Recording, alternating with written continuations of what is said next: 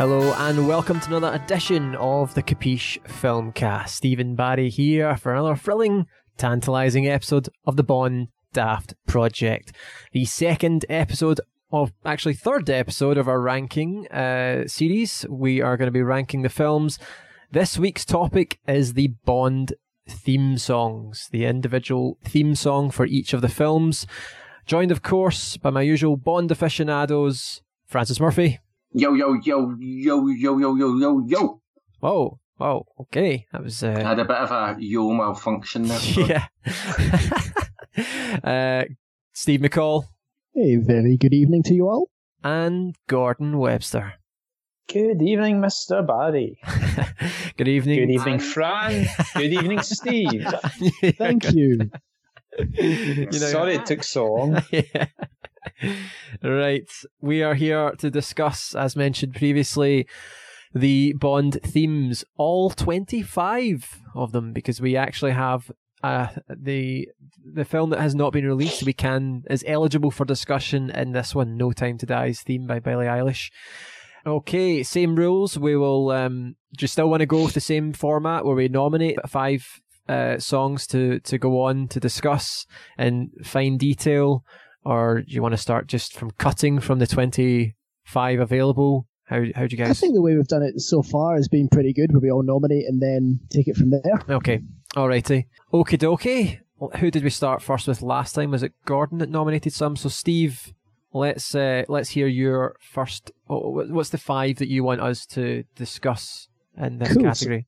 I do actually have five. So the first one I'm going to drop in is Another Way to Die by Jack White and Alicia Keys, obviously from uh, Quantum of Solace. The second one I'm dropping in is Live and Let Die by Wings from uh, Live and Let Die, I think. Uh, yep. Third one I'm chucking in is The World Is Not Enough by Garbage.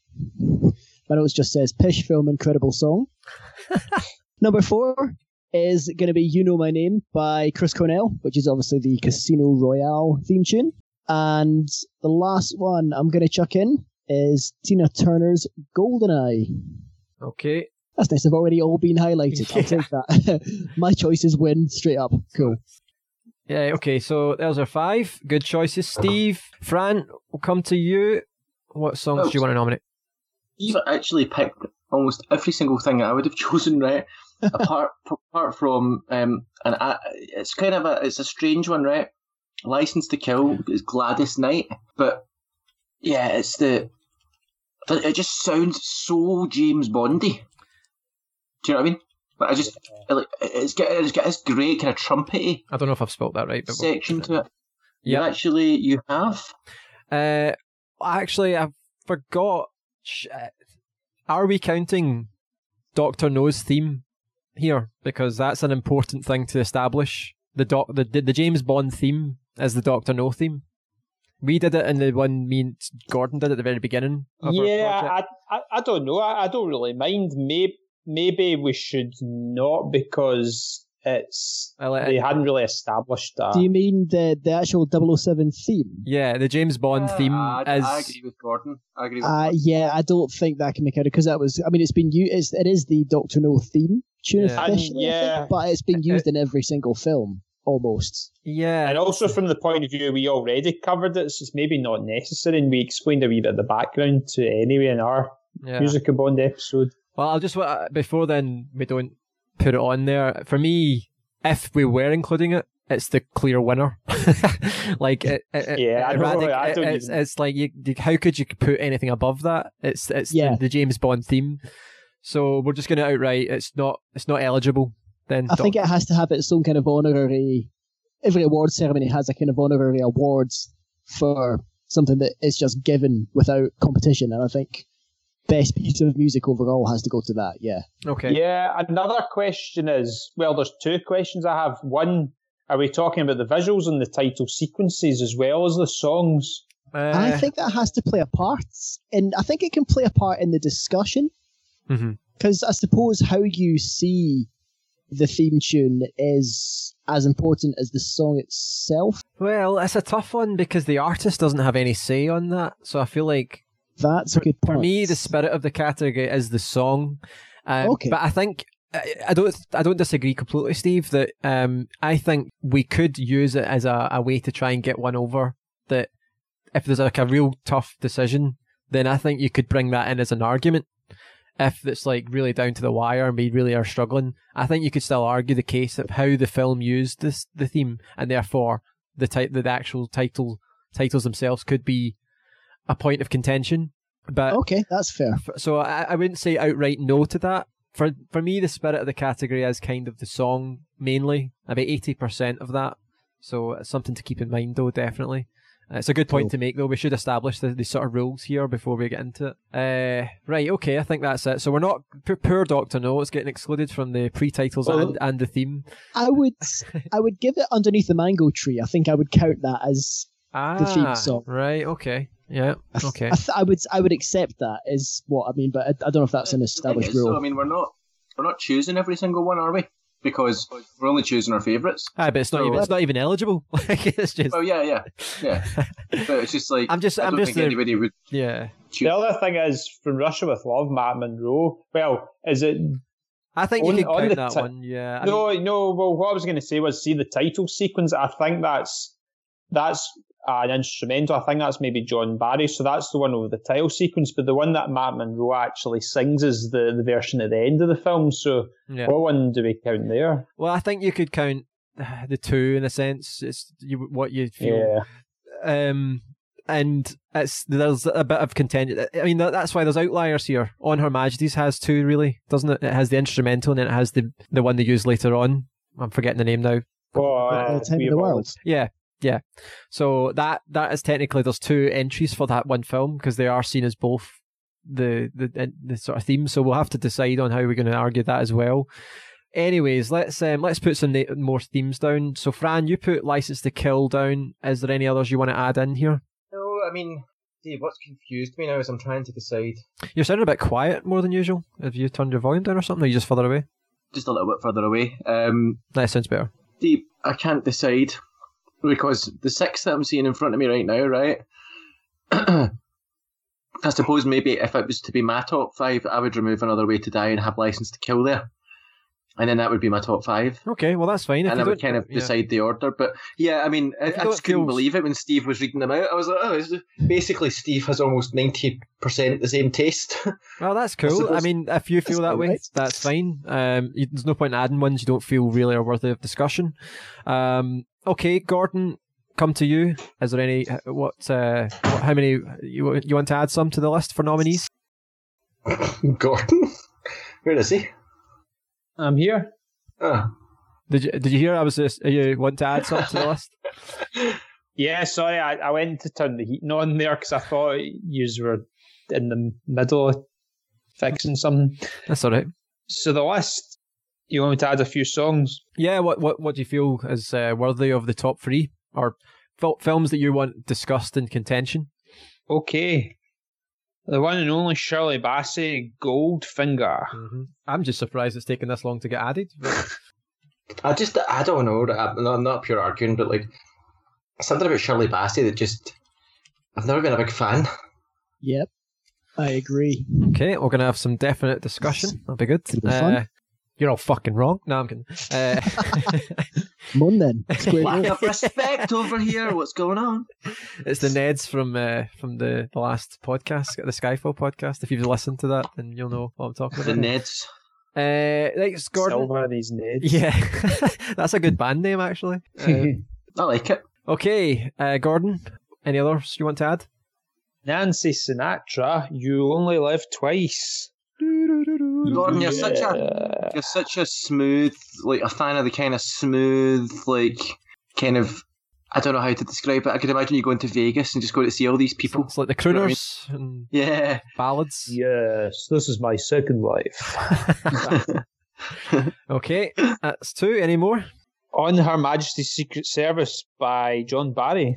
And Do you know, is this? The... I'm going to put my microphone on mute, right, and listen to that again because I want to hear that. Right. Okay. So is this the the main instrumental theme? I take it. Yeah, that's the one. Yeah. yeah. I th- yeah, because I think that's an argument. Do we go for all the we have all the time in the world, I think or you could add- Majesty's Secret Service you can- title? It's a separate entry. You could add it at the second one if you want. If you feel like it's up there as discussion, I would say it's a separate entry. It- that film gets two because it is like another theme. It is the theme of the film. I would be Ah, well. I mean, it depends how everyone feels. If everyone's like, no, that's not the that's not the title theme, then maybe we don't. Maybe maybe this is limited to that. I, I'm open to debate on that. I wouldn't argue against that.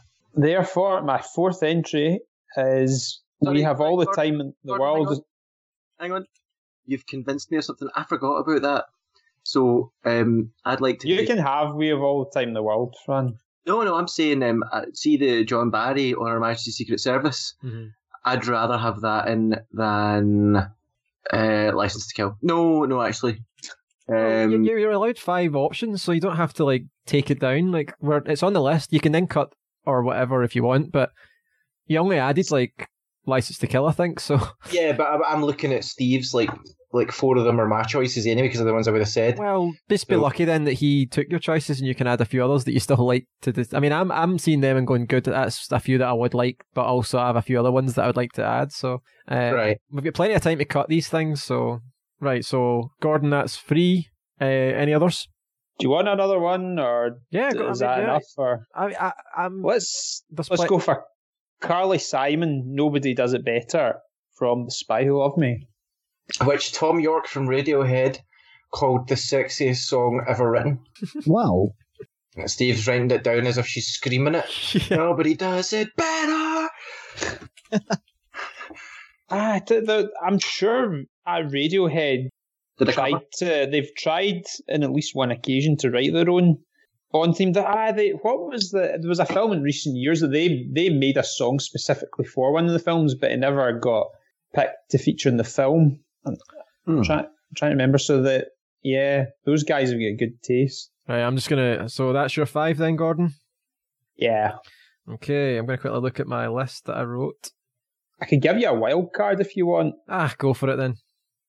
Did I tell right, we might as well just write them all down. Ah, There's plenty. That's fine. We've got. We Let's can, just talk about all of them. Lulu, the man with the golden gun. that certainly has a wild card. Sarcastic. And you know, this is this this is probably the section out of our entire podcast I'm I'm really going to struggle with the most in, in terms of why do you like the songs? Because with songs, sometimes you it's just so hard to explain what that it just does something to you. The mystery of And- music, Gordon. The mystery of music. I know it's just I'm just going to find it so hard to explain why. Oh man, I can't. I'm gonna add uh, "Tomorrow Never Dies." Gordon, the way to Ah, think of it is right. It's trying to describe how the music makes you feel emotionally. That's basically what it is. Yeah, Like there's a there's a thing like I don't know if that's like right. see, see if see if a Bond theme makes me feel like like basically see if I can put in my headphones and walk down the street and listen to a Bond theme and feel badass somehow, or more like just something comes off of the theme that makes you think, oh, I'm you know makes you feel cooler or there's something about it. You know what I mean? Like changes your attitude slightly. That's that's when I know I really like a Bond theme. Okay, I've just added "Diamonds Are Forever." Shirley Bassey. Yeah, bloody Shirley Bassey fans over there. I think it's a great hmm. song, and it's probably the best thing about that film. I don't know. She just something about her. It's just it's never. It's never. She's never appealed to me. Never.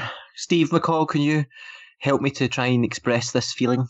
What the feeling of being of feeling badass listening to a Bond theme? no, no, the feeling, the feeling of not of Shirley Bassey not appealing. Like- All right.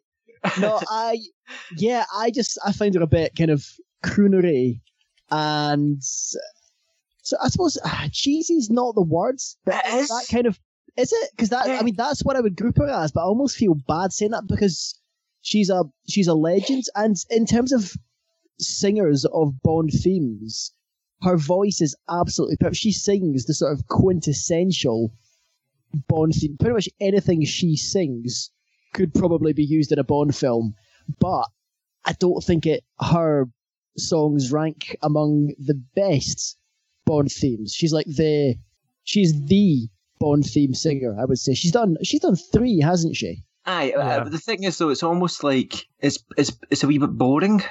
Yes, Like I'm not That's excited. nothing.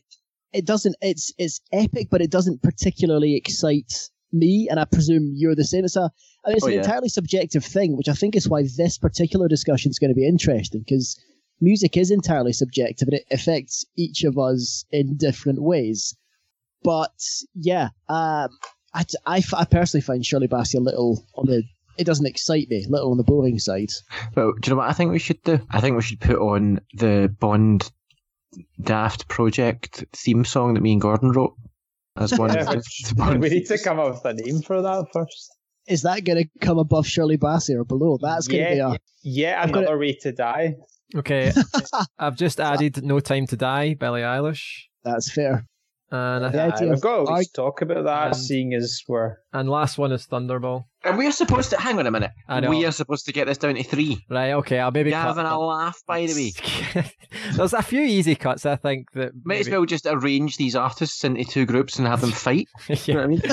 Right, okay. I was going to add Celebrity Thunderball, but I'll take it down because I don't think that I'll get it anywhere further anyway. I don't know. I don't Right. think it makes. Do you know what I think? We're, do you know what I think we're going to have to do? I think I think we're going to have to use an element of points here. No, no, So, like, no. This is but- debate. Come But on. No. look at how many there is, though. It won't be that long, honestly. Right. We've now got our list, so I'll quickly. I'm not con- I'm not concerned about length. It's just are we going to be able to give the attention? We will. each is due. I I think when you when you everyone's pointed out their strong one, it'll be a case of well, the others don't make it. But I'll quickly want I want them discussed. These are all the for me the highlights of these themes. I want them to get their time. Right, we'll quickly run through very quickly. Then we've got Quantum of Solace, Another Way to Die, Live and Let Die from Wings, The World Is Not Enough by Garbage, You Know My Name uh, from Casino Royale, Chris Cornell, Golden Eyes, Tina Turner.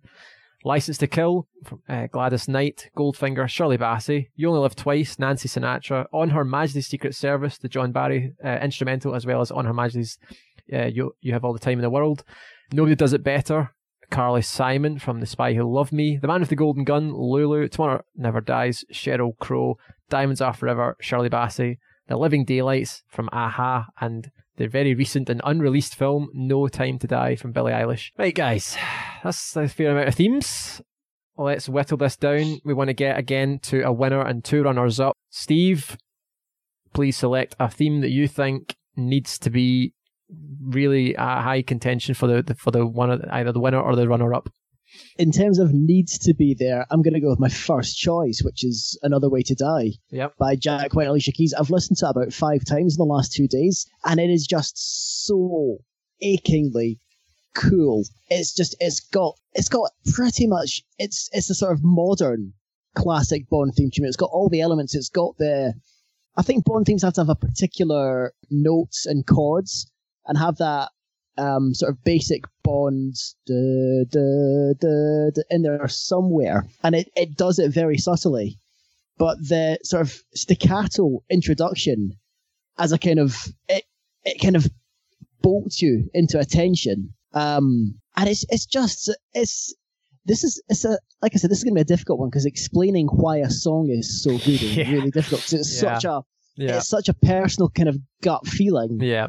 but the sort of rhythmically, um, the way that it kind of jolts along, and the two voices as well, Jack White and Alicia Keys as a kind of A B duet, is one line, then another line, then one line, then another line. Their two voices go so well together, Yeah.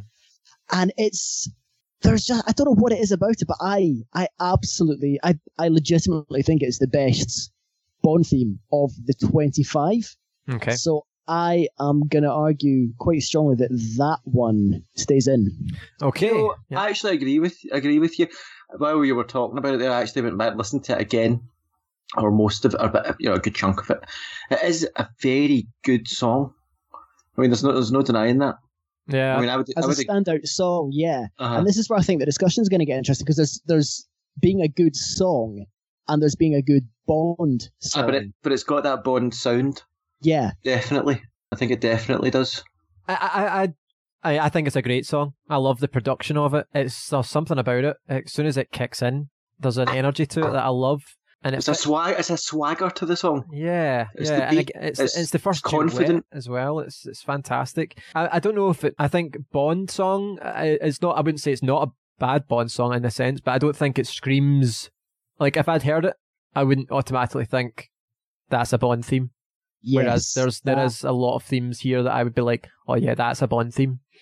Yeah, So that's the only thing I would say on that. But I mean, I'm, I, it's not to take too much away from it. There's nothing.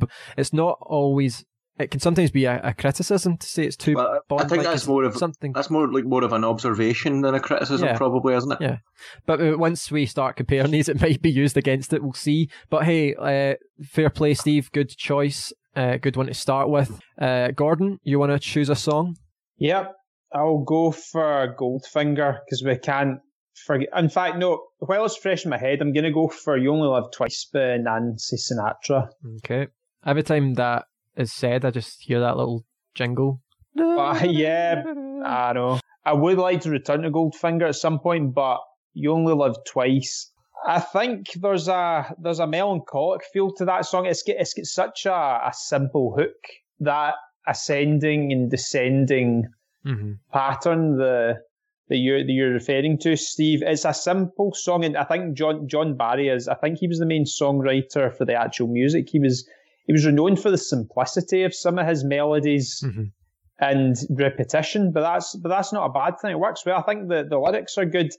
The I mean the history behind the song is that Nancy Sinatra it was quite nervous, maybe had some vocal problems in the studio and it, it took a lot of takes. They had to do a lot of cutting and stitching it together, but there's something slightly haunting about her voice that I like, especially the way I sometimes like in the Bond songs how they have the title right away. It's in the very first line, you only live twice. I I feel as well about the song. There's there's a kind of it kind of reminds me of the way Connery is in the film. Like he has a although it's not his best performance, there's a sort of relaxed. Um, there's a relaxation to it, but there's a charisma. It's like it's not.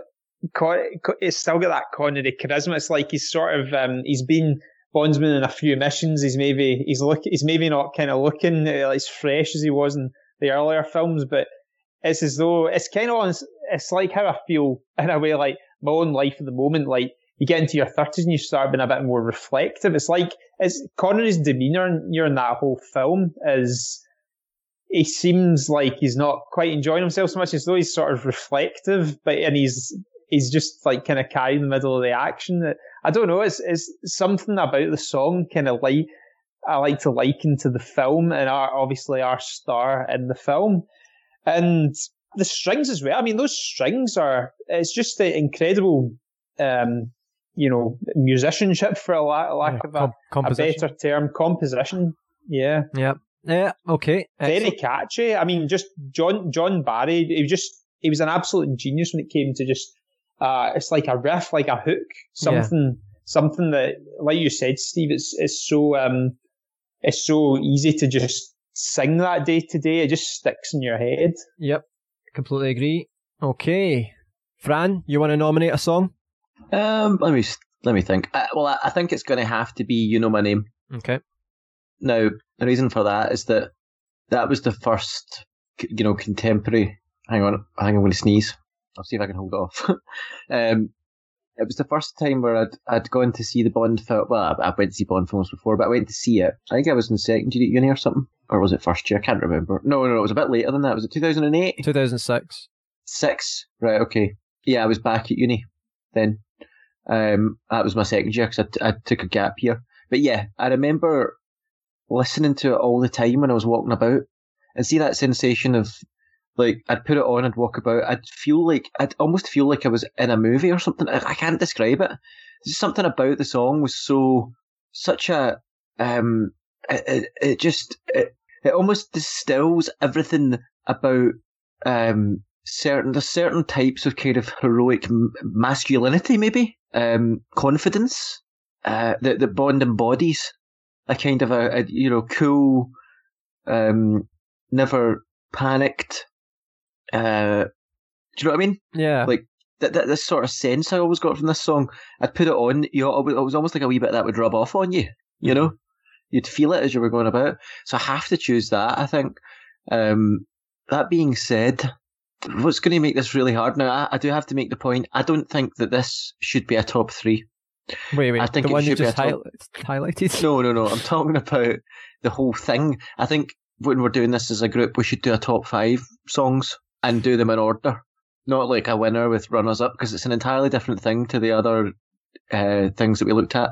Because first of all, there's so much more to talk. That there are so many more good, like there are so many great songs, right? That, that there's far more brilliant James Bond songs than there are brilliant James Bond. Um, what do you call it? Uh, pre-title sequences. Um, I mean, I think that the ratios were actually similar. I don't think they had many bad ones. There's only maybe one or two truly awful ones, a couple of mediocre ones, and then it's ratios of good to great. and I think that kind of fits the same. It just is a bit more personal and, and wide ranging. The theme one, I think there's a much more. It is a bit easier to agree on the pre-title sequences. Um, the music one is kind of it takes into your your own taste comes into it, your own experience with seeing the film outside of the, the actual film as well as just the song. There's a lot more to that comes into this, which does make it more difficult. Definitely. Well, that's it. That's it. I mean, you know, I, I reckon I reckon five will give us enough space. Well, to, how do it'll you... be interesting to organise them from number one to five as well. I think. How do you guys I think, feel? I think that will be tricky. I think if we had a top five, it would be one winner and then potentially four unordered runners up in the same way that we've done before, but five instead of three. But I think arguing kind of what's two, what's three, and what's four. I know I that think is, would that be would be particularly yeah. tricky. Yeah. I think we're we're there's a chance I think at least that we'll come to a consensus on a number one. So I've I've I'm still of the thinking of one outright winner and then a certain number as yet unnamed of runners up. Uh, Gordon, do you think? I, I, I agree with you, Steve. I don't think we should do the ranking of the numbers. I think keep your the rankings to the final collective. That'll be fun. We may argue that, and also your own personal lists for anything you want to add to the site. Um, but for these general collective kind of daily debates, I think we have to keep it as a winner and runners up. I am maybe willing to negotiate on if you want to increase it to five, if you think it'll be tougher. I don't know how how you guys feel about that. Obviously, Fran, you want that. Um, Gordon, what be what be your thoughts? Yeah, I, I agree with Steve, mate. Uh, yeah. So we, what was it? Was it one one what, winner and so, three? So three either runners up? either add increasing the runners up so that we're not making it as hard by having just two runners up and not making it as difficult to get to the, the, the, the final three instead of making a final five. So there's a bit more leeway. I think we've got to go with the same number, I would say, than we did that we did with the first one. So with that, I think it was one winner and three runners up. Uh, just it? two, just two. So it's just two runners up. All right. yeah. Right. We'll keep it just now to that. We'll see what, how it how it gets down. Right. Okay. So that's three highlighted. I'm gonna go with well on the basis that my number one would have been Doctor No because that would have been for me number one, but we're not doing it. So my other favorite theme I'm guessing you guys might have predicted this, is Goldeneye, Tina Turner, highlighting it now.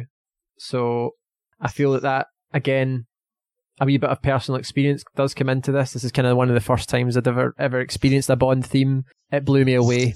Uh, every time I, I hear it, I still get kind of goosebumps. I love the if we're talking images, I think the way they use the, the, the theme with the imagery, the Soviet symbols and the, the bikini clad women and things like that, a kind of homage to the past, the Maurice Binder style. But the song itself, Tina Turner's vocals, I think are fantastic. I think she's got, ah, oh, she's just a great singer, belting it out. I like, obviously, Bono and the Edge wrote it. I think, you know, it's a winner. I think it's just catchy. I love it. The, the initial dum dum dum dum. It just, ah, yeah. I I do get goosebumps, and I know that there's an element of personal experience that is propelling it probably above some of the others, but I can't help how I feel. Um, Oddly, for such a for such an anthemic song, I don't think it's actually used in the score. No. Not not very noticeably. I know we'll, we'll obviously get to the scores eventually, which I, I have a few issues with that one, but it's a bit strange because usually the the really the really famous popular or catchy ones are well um, are well used within the score right through the film. I think if it was a John Barry score, it would have been, um, but it wasn't. Eric Serra had his own ideas, and that didn't exactly, include, yeah, didn't include the theme. So that is us got four. Now I know that that is. I don't, I don't look at that and say that's definitely the automatic three that I would. There's three in there that I would definitely say have to be in there. So it's now a case of cutting down some of these. We'll start with some might be considered easy cuts. I, I, I added a few at the end that I get the feeling probably wouldn't have as much of a fight. Let's start with actually the most recent film uh, release, No Time to Die, Billie Eilish. Uh, what's what's our thoughts here? Is it you know does it even stand a chance? No, it doesn't. The thing is, I'm not saying it's a bad song by any stretch, but to me, it doesn't scream Bond, and and it's not. It's not. It's. I don't find it that exciting or interesting, to be honest. I'm hearing some feedback there when you're speaking. Is there is there something playing or something when you're talking? I don't I know. There's someone, there's someone doing work outside. Ah, right, okay. So I don't know if that's coming back like through. It's like a almost like a drill or something. Ah, yeah, right. I mean, that. Okay, cool. Uh, yeah. I'm putting it on mute when I'm not talking anyway, so yeah. you want to hear it all the time. Appreciate it, just.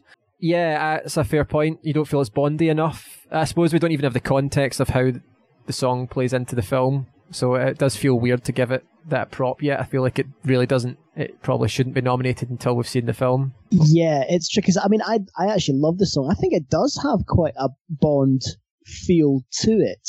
Um, and a from what I gather, lyrically, it does kind of relate to what the film is going to be about, but because we haven't seen the film and can't put it in context, and because it's so recent, yeah, I think I don't think it stands a chance in yeah. this particular uh, debate. Yeah. I can I can agree. I wanted to give it some acknowledgement because I do really enjoy it. I think Absolutely. for someone so young to have created what well, I, I, and I do agree actually, Steve. I think it has it's got a Bond element to it. I love that haunting feel. Um, it's something that I think hasn't been done actually as much in the other themes. I think it is quite different as much as it's a ballad. There's still something original, you know, 25 themes later. Yeah, and it seems it's got an intelligence behind it, but at the same time, it doesn't break into that final three. I, I think I can agree on that. So happy to cut it. Gordon, what's any final thoughts on that one? Yeah, I I think we would need to, I agree, we would need to see the film to really give it a proper judgment because what is important is the, the lyrics, the feeling in the lyrics to these songs and how it connects to Bond's character and how it connects to that particular film. And I feel there's, there's some great lyrics in this, man, that, you know, falling for a lie, you were never on my side. That, that, that's the sort of stuff you want, which we didn't always get in the, the themes through the years. And it's, it's important to remember as well, in the early days, the composer tended to write or at least co-write the songs and then get the artists to perform them. As far as I'm aware, Billie Eilish wrote that, mm-hmm. um, I, I, possibly with someone else. I think her brother. I think it's the two of them yeah. together. Yeah, yeah. I mean, I like it. I gotta say, this is a song that's grown on me, and I, but part of that might be because I, I keep saying I think this film's developing a real aura because we're waiting and waiting and waiting yeah. for it, and it's still not coming out. It's gonna be it's just build. They're just building this atmosphere around the film. I feel. Yeah. Okay. It's. Uh, I like. I like. I like it. It's really. I didn't like it so much the first couple of times I heard it. I think it takes maybe a bit too long to kind of come alive. But yeah, I would. I, it's definitely not nowhere near. I think getting into our top four or five. Okay. No Time to Die has been cut. Uh, so that was me that nominated that. Fran, you want to nominate a film you feel doesn't deserve to be considered any further? Or a song, sorry. Um, I think we're not going to put two songs from the same film in. Mm-hmm. I don't think that would make sense um, on a top five, right, or a top three especially. Yeah. Um, so I think for On Her Majesty's, the John Barry one should stay, and the You know, of All Time in the World that should be the one that's cut. Kind so of, kind of, of the two, yeah. Gordon, I know you you nominated this one. How do you feel? Yeah, you don't have all the time in the world for this. oh, it's a tough. I'm one. not sure because I feel I feel like yeah, because it, it's pro it, it fits it, it's worth worthy of mention more for the way it fits in the score of the film. So maybe for that point of view, you can't. It shouldn't really be up there in in this list. It's the the emotional attachment of that song. If it make it just, just making you think of Bond and Tracy and their relationship and the knowing Tracy's fate at the end of the film. It's and it was like Louis Armstrong in his sort of like swan song of his career. His his voice. I, am not sure what he sounded like in his younger days, but I think there was some there's something quite emotional and just the way the way he performs. But it's not. But that it's because it's that type of song. It's not. It's not. It's not a really a James Bond anthem. It's not one of the it's not one of the the perfect illustration. Really, it was right for that movie. It was right for those emotional scenes. and probably wouldn't really have quite fitted in in any other film. So it's not. Do you know what I mean? It's not. It's not really suited to be in like the ultimate sort of. Do you know? Yeah, it's hard to explain. I, it, it was right I, for I know, that. I It was right for that. Those sort of scenes in the film, Mhm. and I pretty much just mentioned it because it's, it suddenly occurred to me. Do we use that, or do we use the obviously the main title theme, the instrumental? But yeah, I, I could agree with uh, maybe taking that off the list for now. Steve, you concur, or what do you feel about that? I no, I think that's fair. It's tricky to have two from the same uh, film, and it is. It's a it's a lovely song, and the way it's used at the end, just after Tracy's died, and George Lazenby says, "We have to the police officer, we have all the time in the world." It's beautiful, it's touching, it's poignant, but as a song itself, I don't think it stands a chance in this. Yep. Okay, alrighty. Uh, so that was Fran. Uh, who's still to cut? Gordon, you want to cut a film, a song? Yeah, I would I would take out Tomorrow Never Dies. I think again it was it was really right for that film and Sheryl Crow brought something different vocally, which I loved. I feel it pales in comparison to Surrender by k.d. lang, which was the which was originally the song that was chosen, which appears repeatedly in David Arnold's score. And I, I think it's I think it's well ahead of, of Sheryl Crow's song in it if it was the, the main title song in the end, which it originally was, then I think it would be up there in like top five or top six. But I don't think Sheryl Crow's quite. I think lyrically, if you look at it, it's a bit. It's not quite touching the character of of Bond personally the way a lot, a lot of the other lyrics do, Okay. and, and the and the other songs and the, the real top ones. Um, yeah, I do like Tomorrow Never Dies. It was me that nominated it. Um, when I look at it, if I'm being honest, though, it, it is still an outlier in the sense that it's probably my fourth or fifth favorite, and you know, two the numbers, the first three or whatever, are still here. So I can see it going. It would be higher up on my list certainly. Um, I think I, I like it. It suits that film. It's got a sort of 90s Britpop era feel to it. It's catchy. I think it's got this booming sound to it. It's kind of I like I really do. I just like it. I think it's a great I think Brosnan always well, I was about to say always had great themes, but he also has the worst theme, which we'll get to in another category. but um I think those first three films that he he was gifted with three fantastic themes. A real trio. Um but I can sense that it's probably not going to last much further on this Well, I'm go- I'm going to have to agree with Gordon because while I do quite like it, I like certain parts of it. Um, the kind of orchestral parts Mhm.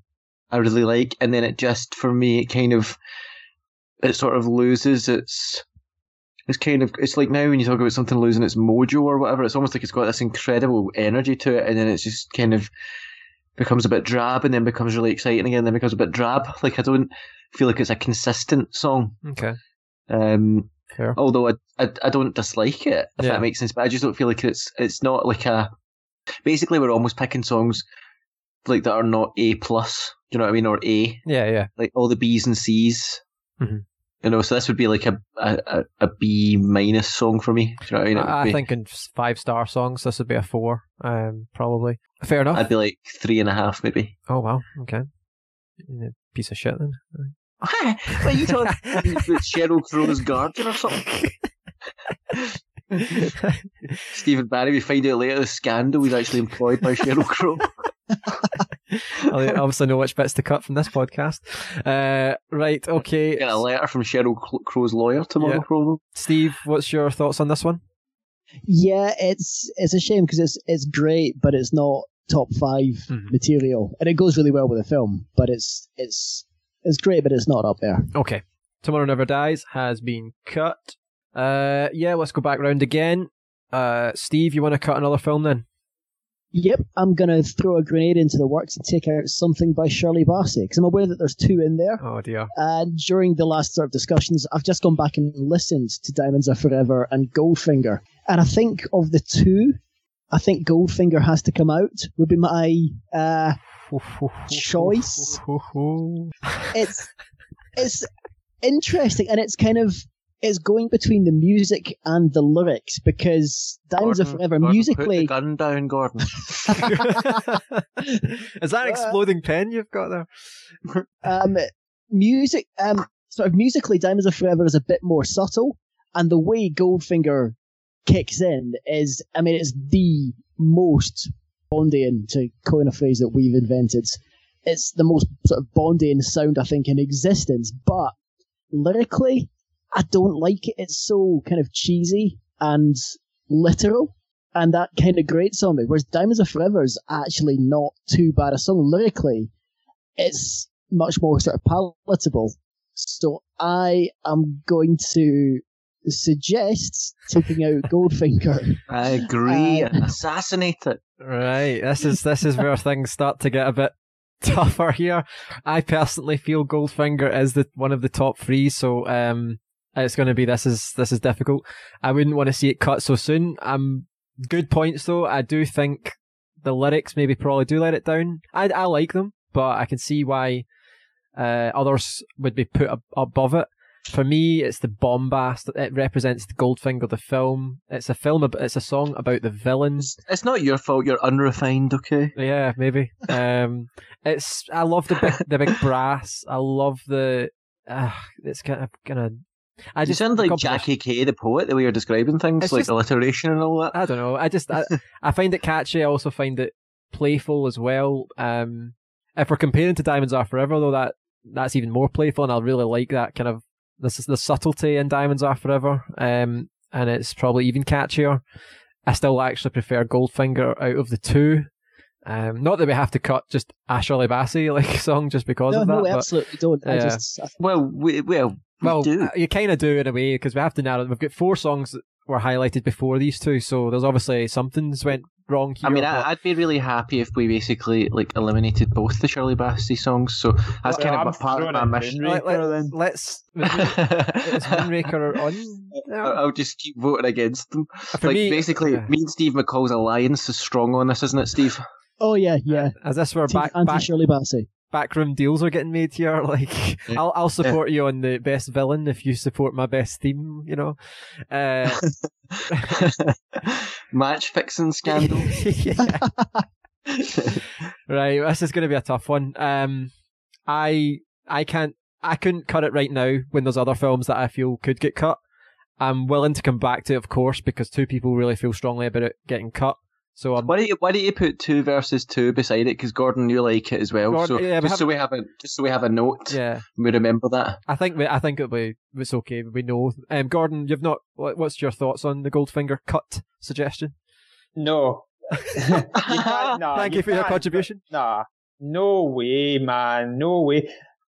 The one of the the key qualities about Goldfinger is the the way it builds up that character. One of the the best villains of all time in cinema history, not just James Bond history.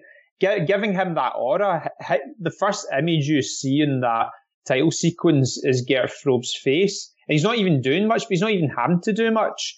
And it's it's the it's a combination of that. Just Shirley Bassey's vocal power. No one, I don't think, in terms of vocal range, being able to hold a note, no one comes close other than than her. Well, no one comes close out of that whole list, really. no one comes close to Shirley one Bassey except herself.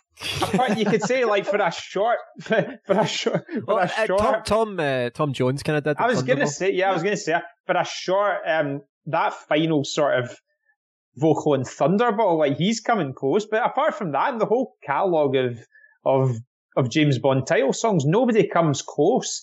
And for that for that time, it, that that song was ahead of its time.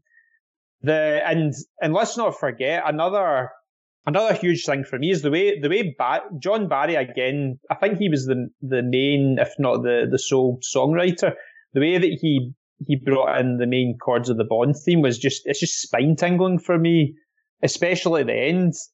And it's it's giving this impression to me. I've always felt in that film it, it's like the film is it's Bond's sort of secondary because it's such a powerful villain. The songs about Gert Frobe's character, Bond. If you feel like Bond's secondary, especially as the Bond theme kind of creeps into the song, but the song's all about the villain. There's just there's something very powerful Yeah. about that. Just the, it's the whole imagery, it's the imagery and the and just the vocals. Like we never heard anything like that before. I don't think we'd even vocally. I don't think we've even really heard anything like it since. Apart from that that fleeting bit of um, you know Tom Jones and then the Thunderball, which you know also a a, a great song. Yeah, I, I'm I'm with you on this one, Gordon. So I think we'll have to keep in mind that it's definitely a contentious one. So uh, there's a good chance this could get cut. But I think right now we'll have to come back to it. I know. Uh, Yeah. So I think we'll have to move on. Um, who suggested that one? Was that Steve? That was Steve. That was me, yeah. Uh, It's me. It's Fran, me. what Oh, you want right, okay. You're going to say Goldfinger, aren't you? Could you imagine? Well, I agree. I, I do agree with Steve about Well, that. yeah. so yeah. it's two versus two. Yeah. So um, what I would say though is I'm actually going to wipe out. I'm going to. I'm going to almost not cheat, but like there was one that only I suggested that I don't think actually deserves to be there in the end, and, I- and that's "License to Kill." Okay. I don't think that's an A song. Thinking about it with the rest, um, so as me wiping out my own suggestion, right? So if you could, if nobody disagrees, I'm happy to see that one going. Yeah. But I would like to, to, to try and snipe and destroy someone else's choice as well. Um, at the same time. Well- um, Uh, so you're nominating two then? uh So I've destroyed my own. I do like License to Kill's theme. I think it's got a nice Bondy theme. It actually reminds me of Goldfinger. The only thing, Gordon, ever since you pointed it out, I've never been able to listen to it and not hear License to Kilt, which Yeah. kind of killed it for me a little. Uh, The production, they've obviously messed the timing of there and it just kind of ruined it. But uh, it is a decent song and fair play for nominating that, Fran. Very good of you, very kind, but you're also going to take another one off, so you're kind of cheating here. Uh, yep.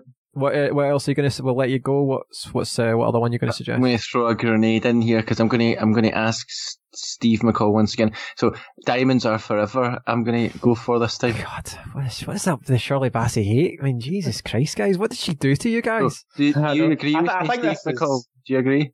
I I Come on, come on. I mean, See, I, I, I, I can argue if we're talking, sorry to interrupt you, Steve, but yeah, it might, it's probably not a top three. It's just, sorry, Steve, let you finish. No, it's all right. I see. all Of the two, I think I prefer Diamonds Are Forever over Goldfinger. But I suppose if I need to, there's an element of me I think that I need to take the personal out of it and look at it as a Bond song. And the arguments for Goldfinger being the more sort of Bond song than Diamonds Are Forever is that sort of um, compelling that I think of the two, Diamonds of Forever would have to come out. So yes, I agree with you, Fran. Way. Gordon, what's your thoughts on Diamonds? It's all right. It's a it's a sensual song. I would say it's a- again. I think John Barry wrote or at least co-wrote it, and it it just. I would say one thing I would give it is that it's in keeping with the nature of that film. It's the the whole film is a kind of loungier, campier feel, a bit kind of slower, more more sedate. I think I, again, I, I think Shirley Bassey's vocals are, are brilliant in the song. Mm. I'm trying to think lyrically, and uh, It's a bit basic, innit? I mean, Really? it's meant to just be a playful, it's kind of, kind of got a sultry feel to it. I, I, I mean, I like it. Um, the thing is, as well, it would it just well was in keeping with that film, but that was it. It can't have had anything to do with the, events of the previous film. You know that that's a, another another reason that you know. Dimes Are Forever more or less feels like a sequel to You Only Live Twice, not a sequel to On Her Majesty's Secret Service. It's a completely, um, it's got it's it's got quite a kind of quiet, um, relaxed tone to it. You know, it's it's even you know, it's getting, it's, it's actually, I it was like one of the kind of mid, mid 1980s Bond songs, like before the mid 1980s in a way, in terms of being like mellower, more, maybe more of like a, a typical kind of song that you might hear in the charts. Mhm. yeah, it doesn't have the menace that some of them have or anything like that. It's, but Yeah. I think, I think the question is, you have to ask yourself, is Shirley Bassey so amazing that you need to have her twice in a top five? And I would say no. well, I, I, I mean, So it's about for- deciding which one we want more. I mean, for me, she, I think it's five roundabout. I don't know if it's five or six, but Goldfinger's certainly in my top two or three, and Diamonds Are Forever was like so hold on, five or um, six. Who, so who put in Diamonds Are Forever? Was that not Steve That was McCall? me. No, that was me. I did. Oh, was it? Because I was about to say, why did Steve McCall put put that in and then say he doesn't like Shirley Manson? maybe, maybe, no, it was maybe it's an an, maybe it's an anti-Welsh thing. I seen either you guys mentioned Tom Jones, Thunderball, did you? Uh, Yeah, screw you- Tom Jones. well, I, and- I was I, I was about to, and Fran pretty much suggested that we're adding too many, so I decided not to. But Thunderball would have been my final pick. I Um, know, but you get to a stage where we might as well just debate all of the songs ever Well, that's- made. I don't know. Like, I mean, the fun of this is to kind of just get a discuss them all. I kind of like that. But let's uh, face it here. I think I'm not convincing anyone that Diamonds Are Forever is in the top three. So I am willing to cut it. Is the, my suggestion anyway. Um, and obviously Fran nominated it. So yeah, uh, Gordon, obviously you're okay with it considering the others on the list, Yeah, it's it doesn't it doesn't do much for me really. right? Okay, Diamonds is gone. Down to the final five, ten. Who nominates? So Gordon, you want to nominate a film to get cut? Yeah, let's have a look.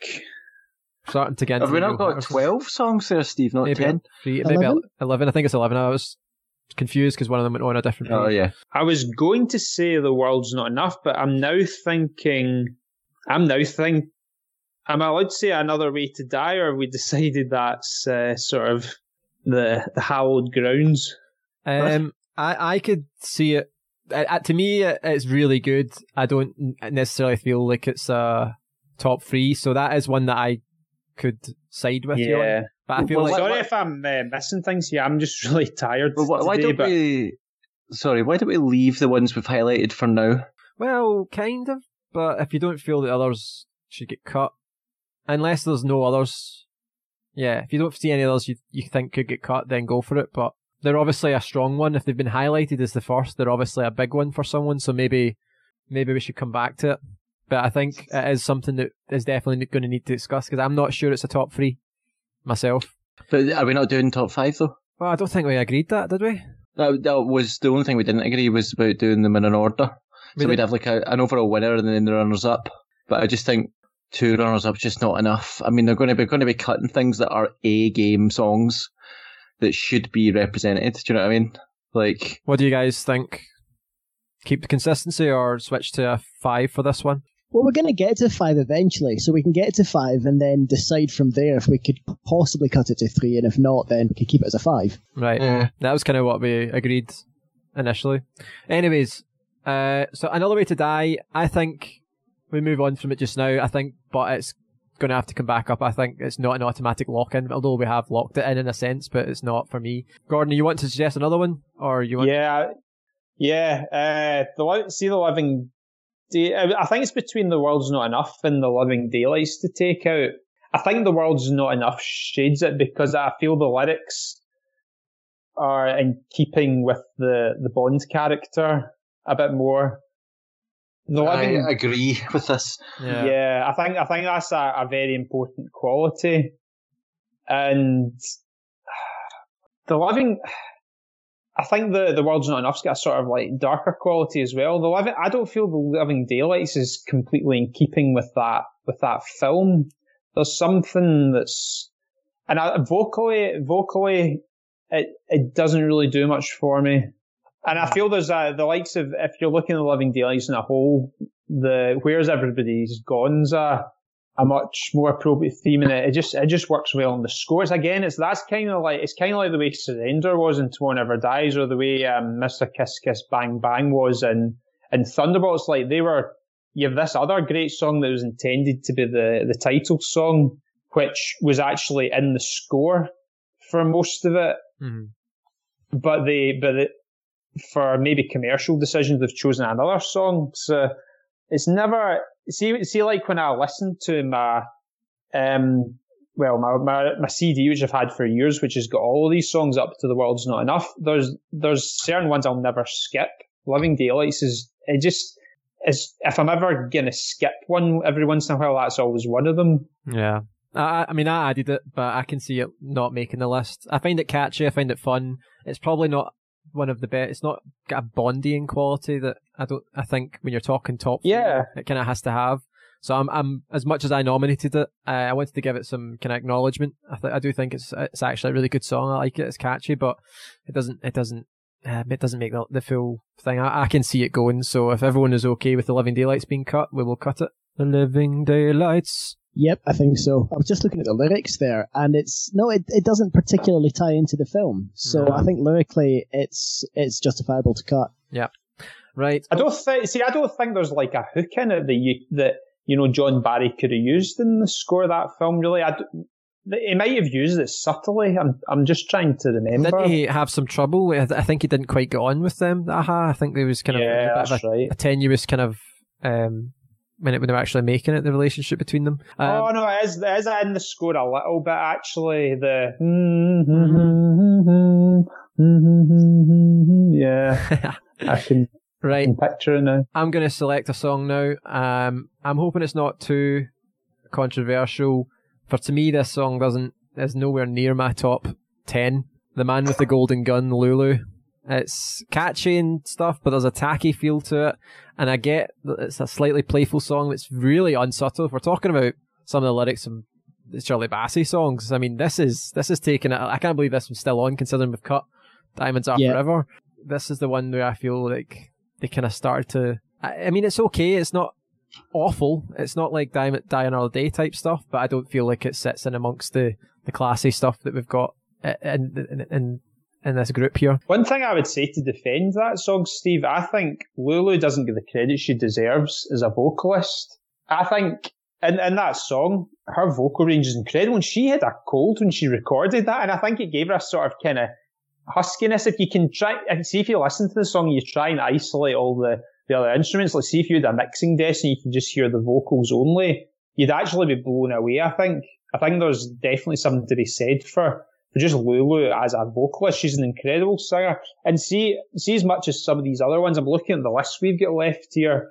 As much as a lot of these other ones are maybe better songs on the whole, I'm looking up the list and there's not many of them that are actually better vocalists on that song than, than Lulu is. Like, I would say Tina Turner, Goldeneye, Bassey and Goldfinger, McCartney and Live and Let Die, um, Cornell, they're, they're maybe slightly better vocally in those songs, but the others, Garbage, um, Carly Simon, Yeah. I don't think they they can even compete with the way Lulu sings in that song. And I think as well, it's the impact of it's that's kind of what similar to Goldfinger. It's the impact. It's there isn't a slow build up to that song. It's right in your face straight away.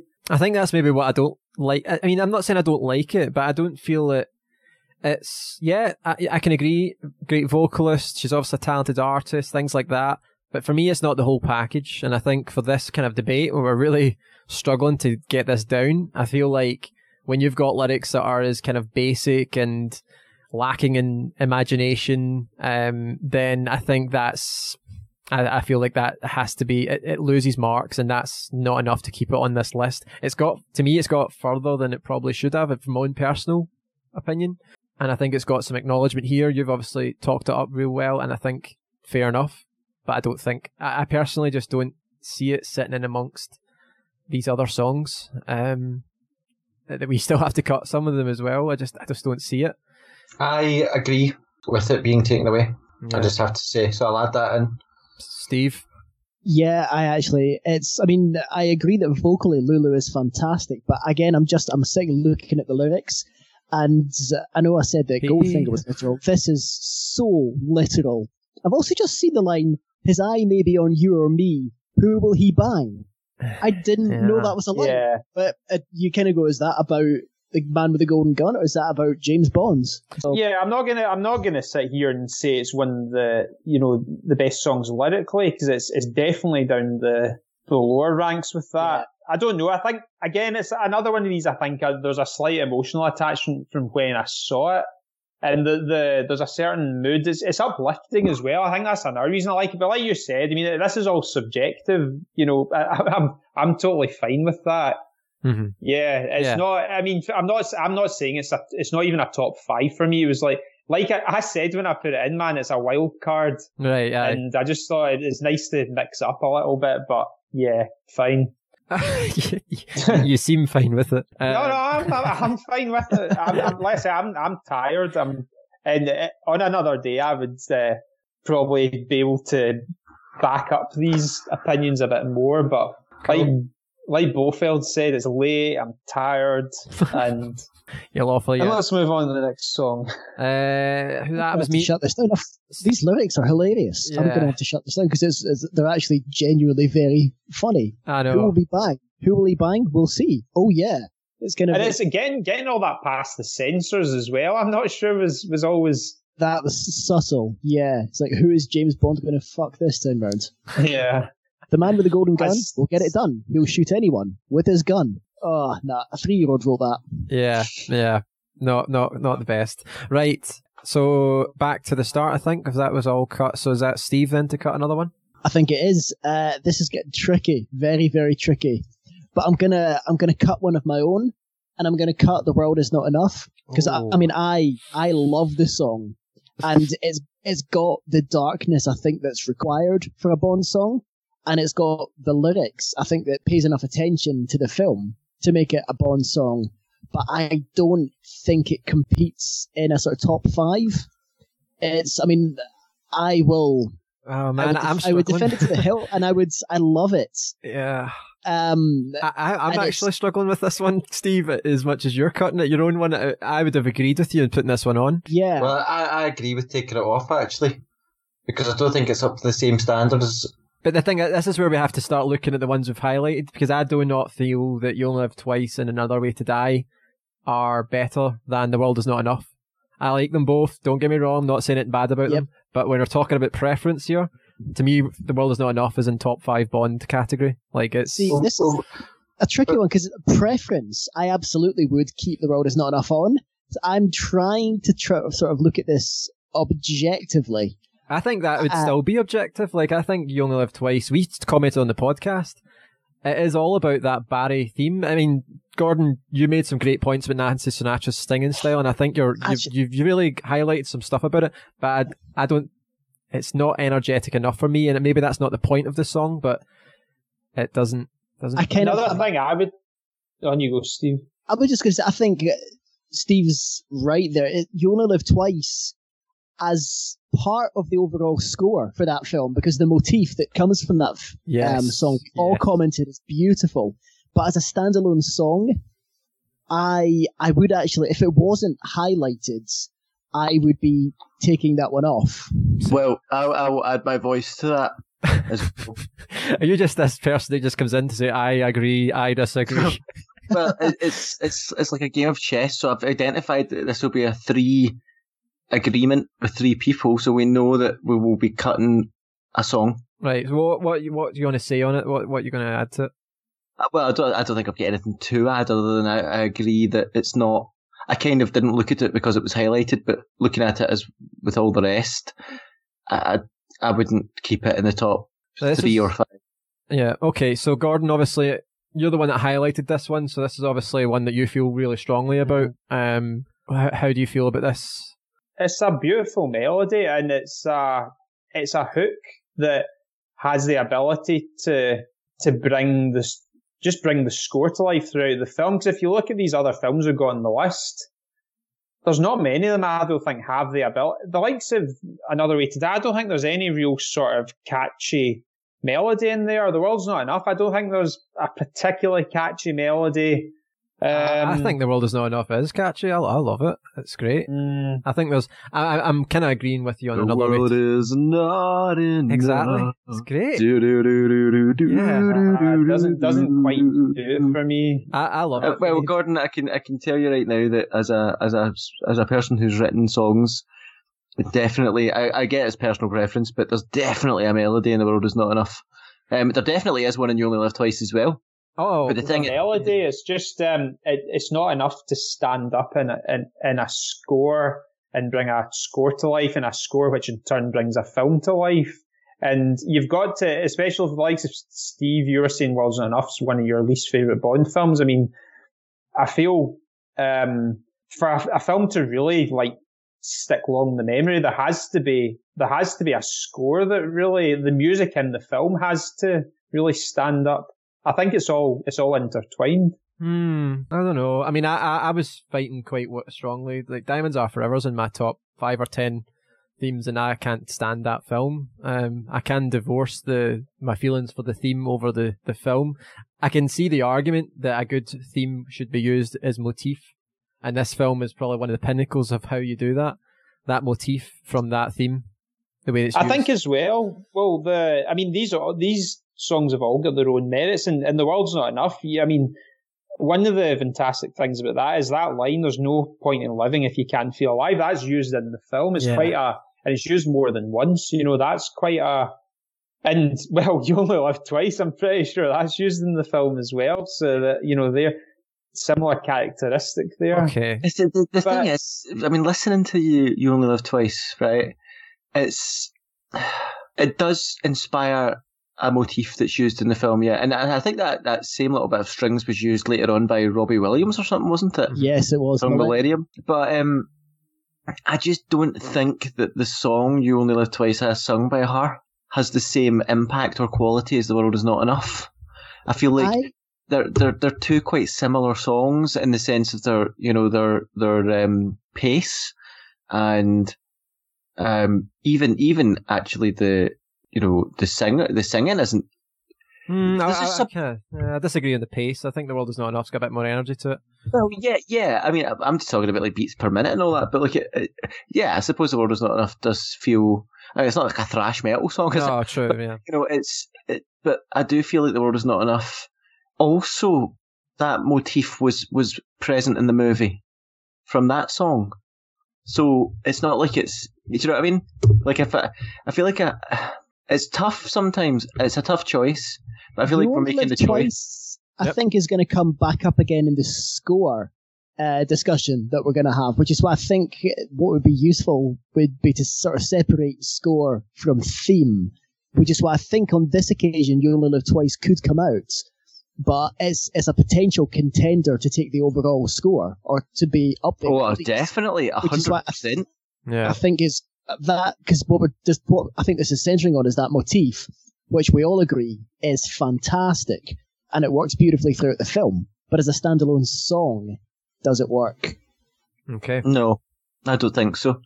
And I've always felt that You Only Live Twice, the song itself, um, the, the way that the the guitar translates the the motif doesn't work for me either. Sometimes, do you know what I mean? Like I, I just, yeah. Hmm. Uh, yeah. Okay. I mean, I, I think I, no. I think if you, I think if the song "You Only Live Twice" was more orchestral and um, uh, sort of maybe up an octave or whatever, do you know what I mean? I, like I, I would have enjoyed it a lot more. Okay. Yeah. Uh, so I- yeah, I don't. Yeah, I mean, it's it's clearly out, outvoted that you only live twice, which is fair enough. But my my final words on on that Sure. Would. would be "fuck you, everybody." no, look, I, I'm not. Um, I'm not taking this. I don't have the energy to keep defending it really, but I think the. I think the film You Only Live Twice kind of falls flat, but the, the score almost saves the film. That's how powerful that song is, and that's how powerful the score is, and that is how powerful John John Barry is as a songwriter and as a as a composer. Well, I it's the same thing actually, but Yeah. yeah. I think I, I think um just by Well, that's the saying that, thing, I think it's the score. I think this is coming back up, but I think Yeah. it's not this category. Um, I think Uh-huh. again, getting to the final nine, I think is testament to what this song is. Uh, That is still a high praise. It's in the top ten essentially already, but I think it's um time to time to drop it. Gordon, I it's know, time to die. They Yeah. might say. Okay, I think we'll we'll cut you only live twice and move on. So sorry, Gordon. So Gord, is it Fran's turn to cut? Let me try and get us another cut. It is indeed, and I enjoy this. Now, out of all of these, the- the one that I find to be the most boring, despite what Thom Yorke said, is Nobody Does It Better. Yeah, Nobody does it better. I feel like we're. uh, nobody does. It's just like it's like uh, I don't know. I mean, like it's the kind of thing. Like, could you imagine driving down the road, like, and you're going to a meeting or something, and you're trying to get pumped up and sticking that on? I mean, it's not. You know, it's not like. I, yeah, I just I don't see. Now I'm looking at the list, and it's, I think most of them are pipping. Nobody does it better in this list, but I can't see how another way to die is is more exciting and memorable. And I can't see how What? Then The nobody world's not does it enough, better. but- I would say it is more Yeah, exciting. yeah. I would I say think it's, it is more exciting. I would say it's I more exciting. and the world's not enough. I just don't see um, This what is, I just I just can't see how how they are more exciting songs. uh, Uh, Another way to die is a dynamic, modern, up tempo track with attitude and swagger. Hmm. And Yeah. nobody does better as a, a sort of aging crooner, you know, shambling off the side of the stage. Mm, I think it's got attitude. I think it's got attitude, and swagger, and I think you can. And I, yeah, and I think you can. Yeah, Fight it, guys. Bring it on. I just, enough, fair I'm, enough. too, too, In my life, could you imagine a wrestler going on WWE with that song? well, it's not. You don't. You don't have a James Bond song. You, you, I don't know why you're thinking of James Bond songs in the in the scenario of a wrestling ring, really. But um, they're not really made. You know, there's just know. that's a completely different world. I think if you look at, there's a reason that people people fans often say nobody does it better as Kenny Roger Moore's anthem. I think there's a reason for that. Yeah, I think it's, it's just, it's, it's. I, I can't see how that could be better than Live and Let Die. That seems I look great. Yeah. at look at the look at the chorus and look at the lyrics and how you can you can equate that to Bond Uh, yeah, and but Anya. yeah. I know, but it's, it's but this it, this is not like a. We're not doing a. I, I suppose I suppose there's a number of different things, right? But the lyrics do not make the song. A song can have garbage lyrics and still be amazing.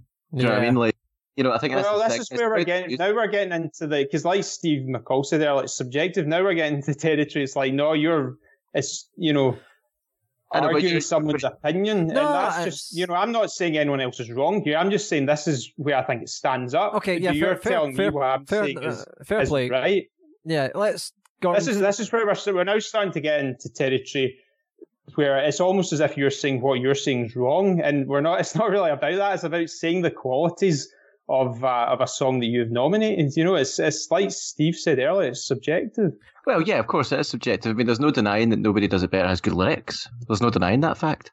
But the thing about lyrics is that you don't always.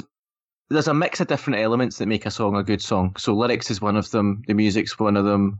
Um, you know how you know the the singer. You know various different things. Um, and they all kind of come together.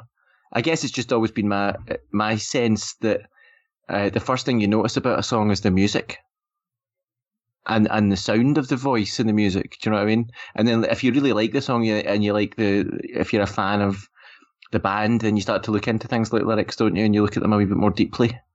Like for instance, I think I didn't really know all the lyrics to "You Know My Name" until later. I kind of looked at them and I, and I, I, I enjoyed the song more because of that.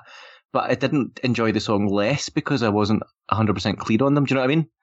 Um, so I just, I think what we have to do with when we're cutting a song out is to say, is now I think what's happening here is that is that you know we're you're look we're looking at the song nobody does it better and saying is it better than another way to die? Is it better than live and let die? Is it better than the world is not enough? Whatever right? But i'd say that on the on the whole if we were just to take all the other what one two three four five six what seven? If we take all the other seven i think at least six five or six of those are better than nobody does it better. Do you know what i mean? Like does that make sense?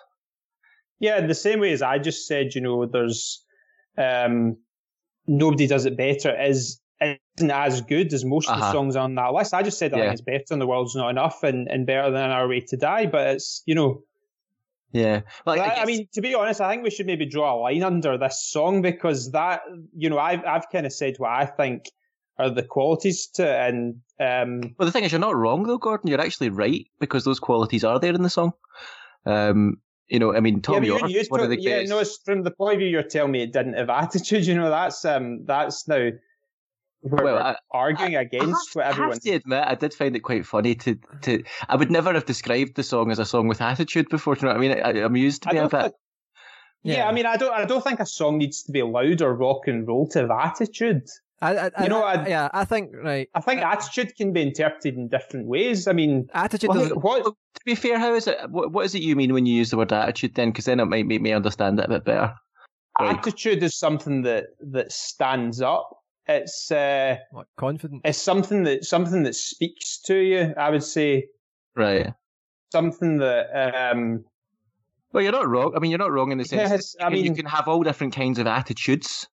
Do you know what I mean? But it's just the, the kind Yeah. of popular usage of the word attitude is someone who's swaggering about and like a you know punk. what I mean? Like it's a punk. It's a, it's. Aha, yeah. Yeah, Fran, Rebellion. you're at the word attitude's not swagger. always it's Yeah. not always in like in the literal sense though. Well, yeah, you're right. I, I see if you're using it to say that it, that it's sure of itself and it, and uh, uh, you know maybe it's not you know it's not a a bombastic song or anything like that, or it's it's not like a Shirley Bassey type you know song, but it's a song that has a very clear, um, you know, as I was saying earlier on, Thom Yorke, he's one of the greatest musicians of all time, says it's the sexiest song ever written. So I suppose if you were to take se- you know sexuality as a type of attitude or a type of thing that you could detect, then it was it is very strong in that sense. Yeah. Um, it just particularly amused me to imagine like a punk, like Steve Barry saying, like, imagine a gangster driving around, like, you know, or a bunch of guys, you know, with baggy pants on listening to this, like in their car. Do you know what I mean? It just, uh, Yeah, so that's see that's like attitude in the in the literal Yeah, sense, you yeah. know, which Right. wasn't what I meant. Right. Okay. which- so but that, that's what made me laugh. Basically, that's what that's what amused me. It was just the, the thought of that. But right. okay. it's Well. still a good song. I mean, there's no denying it's a good song. yeah. I mean, yeah, it's- I mean, at the end of the day, I had about five songs that um, which um, I was going to mention before this. You know, so I wasn't even going to bring that in. The only reason I brought no, um, nobody does it better in was because out of the ones we all nominated songs, about three of them had already been nominated. So I thought, you know, I need a couple of wild cards. So because, like I said. At the end of the day, I'll, I'll sort of finish it off in this. The songs we've got left in the list, that's what, um, eight songs. Um, so I would say seven. five. Sorry, hold on. Let me. Eight. There's eight songs left. Oh man, Yeah, so eight songs. so eight bad. songs, including "Nobody Does It Better." I would say no. Nobody does it better. Was about number six in that list. Right. Okay. Yeah. Um, kind of with you there, Gordon. Uh, I think it is a good song. It speaks to the franchise. It's a confidence that film. It fitted so well. That was the comeback film, the tenth film. Um, it was the first time it was just Broccoli, and he had to, a lot to prove that the franchise still had something. Completely fits the the film and the time. It just doesn't um, scream at me as any further than top eight. Like for me, that song. Um, but I think it's it's certainly in a, in a sort of top 10 eight space. So for me, it would get cut. I know that's one that I don't know if we are we all agreeing to cut it then after that, but we've kind of acknowledged that it's got merit. Well, that's the thing. We're getting to the difficult bit now, aren't we? Where we're cutting songs that are great. You know what I mean? Like that, that are very, very good songs. Yeah, So This th- is getting cut from the top eight Bond songs ever. So in terms of getting cut, I don't think it's it's particularly Yeah. disparaging to Mhm. to say that. Yeah. Saying it's it's less.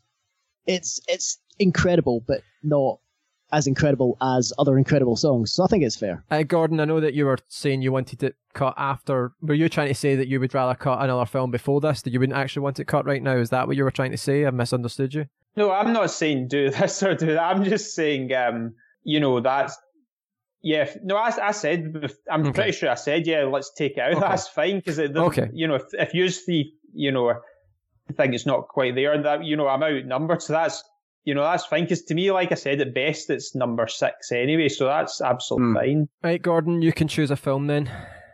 Yeah. Um. So one to cut out then. Mm-hmm. Um. God, this is difficult. I know that this is this is where we test our friendship here. I think. Yeah. I love it. I would say, yeah, the, the world's not enough. I would say, um, vo- um, not vocally, but lyrically, I think clearly they've nailed it in terms of, you know, getting a sense of the character. Um, instrumentally, I just don't find it memorable enough. Hmm. And I that, think- that's, that's, I can't, I can't really sum it up any better than that, especially, uh, like I said, I'm tired. I'm not exactly firing all cylinders. That's about If you want to stop, we could stop, man. We can always no, pick it's, up. it's fine. Yeah, no, it's fine.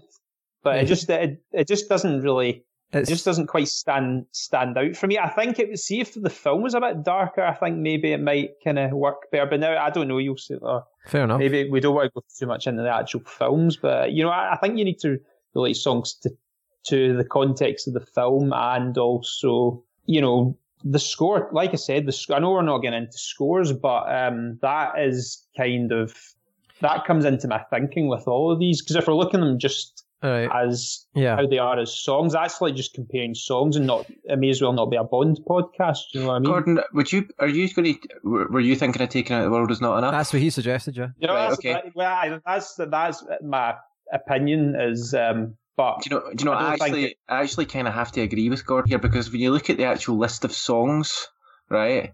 Like I'm basically just trying to go with my gut as to what I think the weakest song is out of the bunch that are there, right? So then, like the one that would be say number seven on the list. Do you know what I mean?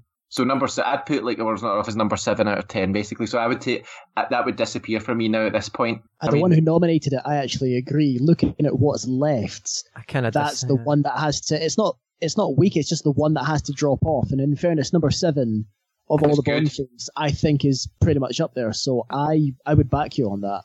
Um, So that's that's three of us then. Cool. well, can I can I speak up for it? It's like Red Dwarf, isn't it? Because it's like now when you get Lister and Rimmer and the cat and Kryten, and like sometimes two of them are allies, and then the other, you know, they switch round Yeah. sometimes. I feel think like that that's like- what's going to happen. Each song brings Alliance. Al- alliance, yeah.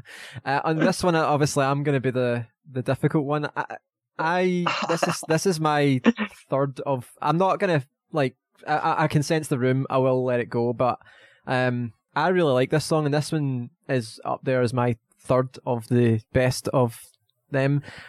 I'm going to be controversial here and nominate, not nominate, but it, I do feel that it's better than both uh, Another Way to Die and actually You Know My Name. And I've actually, I know that is not probably a popular opinion, but You Know My Name is. I, I, that would be what I would cut. I actually don't feel it's as strong as what everyone seems to think it is. I think it's a great grungy rock song, but I don't feel it's Bondy, and I don't think it's particularly. It's got attitude, it's got edge, and it's great for that film, but I don't find it particularly memorable. I always forget it, and I just it doesn't speak to me. And it, the, to me, the world is not enough. That is a Bond theme, and I it's, think what you know my name needs credit for, and I remember ta talking about this on the podcast itself, is the extent to which Chris Cornell properly researched yeah, the book and the film and the whole sort of Bond universe in order to the, the amount of work that went in lyrically to writing this song yeah, I get that. uh, That's true. is what I think. But see, it's a tricky one because I I kind of have it on a par with Another Way to Die, Yep. and as much as I love Another Way to Die musically, it's difficult not to appreciate the amount of work that went into You Know My Name lyrically. So that's that's kind of where I stand on that one. Um, there, that's getting into kind of a par, I think, on those. Uh, Yeah, like I mean, I, when I'm picked those two out, I wasn't saying that they are, but they're they're like they're the ones that I would cut now in the sense that they're my top seven or eight. They're not like Yeah. they're they're still in my top ten of Bond themes. We're talking real top stuff, but when we're talking about prioritizing what would get cut over it, that is the two that I I look at, and they don't scream at me the way that I think Live and Let Die and GoldenEye, Goldfinger, and probably Imagides do. Um, and I've, obviously my point for the world is not enough. If if the if the rooms are against me on this, on the world is not enough, I'm not gonna, you know, I'm not gonna fight it. But I don't know if that argument over the other those other two that I've mentioned has any sway. Um, Gordon, what's your thoughts? Yeah, I, I agree with you. The the yeah, the problem I'm finding now is we're looking at a list of actually all great songs and actually trying to find faults. It's like I know. taking all the things that you love in your life and asking you to pick faults with them. Yeah. Because when you know, I, I'm gonna try and look at them more and think, well, this is better because, and you know, in a, a positive way, because it's.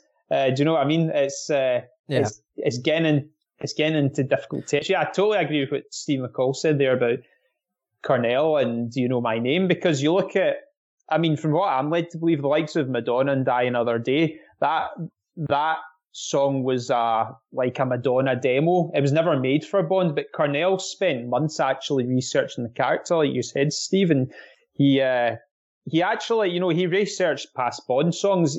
He, you know, he referenced Tom Jones. He referenced uh, McCartney as well.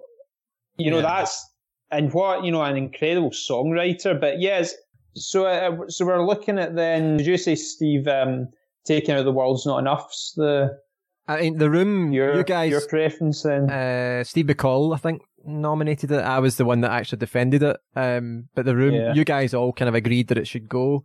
Um, the only my only argument it was just to see if anyone had any could could see it above. See, I'm now kind of backtracking and wondering because I'm now that I'm looking at this as uh, more objectively as Bond songs rather than songs I like. I think The World Is Not Enough might deserve to be up there above Another Way to Die. As much as I love it as a song, is it a Bond song? I I can think- I, I can back you on that one. I can back you on that one. Yeah, Right. It's in a sense that I think I'm going to have to sort of start taking that uh, kind of thinking in order to narrow it down from here. Because as we've said, we're left with seven incredible songs, Mhm. uh, and if you look at it from a kind of gut loving the song perspective, nothing is going to come out, and we're going to be here till midnight. yeah. Well, you know, the, the world is not enough is actually I'd say a wee bit more iconic than um, uh, than um, another way to die. I, I would say It's the so. one- It's my it's- argument it's a- certainly. Yeah, it's a Bond song. Another Way to Die is a great song, but doesn't you wouldn't listen to it and immediately go, "Oh, that's from a Bond film." Yep, Uh-huh. that's And, and and also I I remember going to see Quantum of Solace and not enjoying the song as much as you know my name, so I know that it's not. I would put it below that as well. Do you know what I mean? Yeah. okay, so although we were trying to cut the world is not enough, are we actually agreeing now to cut another way to die? I, well, I was going bugger. to. I was actually going to Imagine the suggest that in the first place. Okay, Turn around. Yeah. Yeah, this is incredible. So your song you chose, Steve, was right on the brink of destruction and now.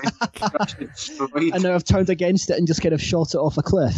yeah. I love the fact. Do, do you see how quickly Steve deleted um, another way to die from the list there, so we couldn't go back? Yeah. That's how fast.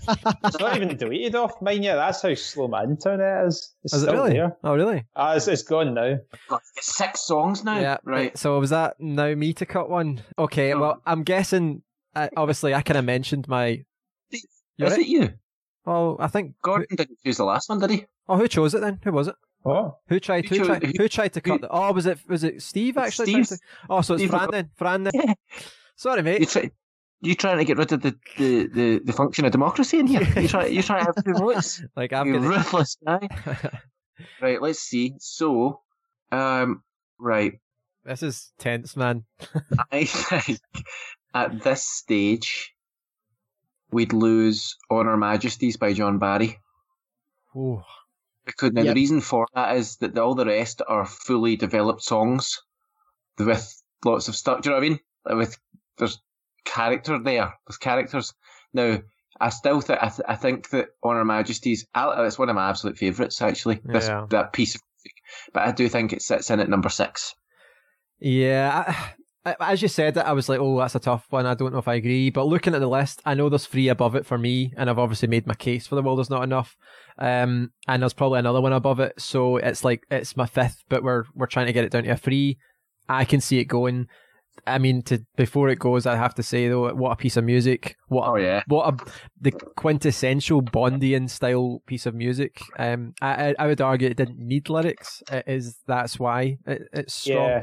It's it works for that film. Um, I, I just think this is as far as an instrumental will get. maybe maybe you're right. Yeah. Uh, You know what I it's mean? going to reappear in the score. It's another one that's going to Yeah. reappear, I think, in the score discussion. yeah. But this, like, keep, like, I think it was me that, that I did it earlier on, was it? Probably. But I, I do, th- I do think that like the fact it's got to this stage is a testament to how good that actual instrumental is. Yeah. To get to the top, to get to um the ha- like obviously the top six is Yeah. incredible for an instrumental piece of music. Gordon, what's your thoughts?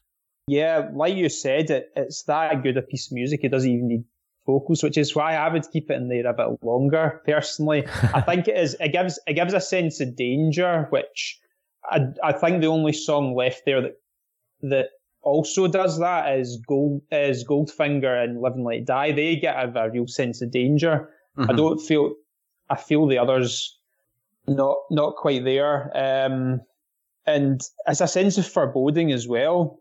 And again, I see. I, again, I'm thinking of it in the context of the film because it, it gives a sense of danger and foreboding, which is it just kind of it kind of captures that film in a song. Is is even like a, a sort of alternative James Bond theme. That's how much it stands up, I think. You know, that could easily, but in the same way as John Barry's 007 theme, I think it's, it's got that hook almost like what the, because you, I mean, I'm sure we can all agree the, the, the actual original James Bond song, originally conceived by Monty Norman, there's, you know, that does not, that has a vocal in form of a guitar. And it's like, um, on the On Her Majesty's Secret Service theme, the the vocal is essentially the the trumpets and the the synthesizer, and uh, yeah, I just it's for me. Like, I, I would I would I would keep it in there personally, but that's my that's my sort of case for it. What would you take out instead? I would take out the world's not enough for the again the same the same You, you, reasons. you uh, are like, you have got like Well, a bee in your bonnet about the world is not. I Well, like I mean, that I- song though. I mean, I like all I these get, I get, songs. I It's get just it's- why you would say that though. splitting 'cause- hairs. Yeah, I, I get why. I know, I'm- it's like you're. I'm only I'm only teasing. It's just funny to imagine somebody like having a murderous like obsession with a song. But um, yeah, I don't know. It's a toss up yeah, because because they are of very similar quality. I think that the world is not enough. The only reason that it, the only reason that it ages forward of On Her Majesty's for me is the fact that it's it is a fully developed piece of music. Do you know what I mean? It's a song. It's not a piece of. We've kind of cheated with this On Her Majesty's because this should really be in the score one, but it's so good. But I think I think we have to, you know, if, if we're going to do five song songs or three maybe. or three. Yeah, when we're going to have five or three song songs. Do you know what I mean? I don't think On Her Majesty's John Barry version would ever be in the top three or top five for Yeah. team stuff. Okay. Do you know what I mean? Okay. But I think I th- I think when it comes to the score one later, because I love it. I mean, I absolutely love it. Like I think it's going to be right up there, almost at the very top. In that, So is it a I hate doing the vote thing, but are we cutting it then? I think it kind of it's it the fact that it will make a reappearance in the score section. I think Yeah. um, suggests that it's it's okay to cut at this point. I mean, it's the fact that it's got this far, as we've said, shows just how good a piece of music it is. That it's, Yeah. it's so good it can compete with you know Shirley Bassey and Carly Simons and whatnot. But I think I would I would be fine with cutting it and then seeing it again next week. Okay, Gordon. I'm sorry to sorry to say, I think it's getting cut. Yeah, that's, Thing is- that's- isn't this? Why are you not apologising to me? Wasn't this my choice to put this song on it? No, I thought it was. I'm sure Gordon. Was it you, Gordon, or I was it think me? I think Gordon was the one that was wanting to keep it on. can't remember. Like he was. Uh, arguing- But he the, was the arguing- point the point is um, where you know we've we've managed to so far you know get discuss all these songs at length, the pros and the cons. You know Exactly. that's which is it's just yeah, it's just a That's the point. Yep. it's a Actually, pretty I love this. pointless So- exercise when you think about it. Like actually, but I it's, uh, it's interesting. I think just because it'll be interesting to see if we can get it down to a three, we keep going. We actually Oh. are. We actually are now down to five. So technically, it would be a case if you really wanted to, you could just pick the winner. But I, I don't know how you guys feel. I would hope to continue the the, the hard cuts and see if we can get to three. Well, it's So Gordon, just for Gordon's audio next, purposes, Yep. It's Live and Let Die, World is Not Enough, You Know My Name, Goldeneye, and Goldfinger that's left. Yep. Just Okay, Steve right, so actually a Gordon, shout. Gordon, man, like I, I, I am on the edge of my seat, wondering what's going to come off next. Yeah. So what's going to come off next? well, I think we know. We know which one you don't like. Eh, then. Yeah, I- Can it and I survive like another this- I like this. I like the song, but I, there's nothing really more I can say about it. It just it's never really. Again, it's one of these ones in my compilation. I tend to every so often I, I won't quite be in the mood for it, and I'll, I'll skip through it. Hmm. Right. th- This is where we But get. I'll, I like it. I really appreciate it lyrically, and I like the band as well. Yeah. Yeah. Oh man.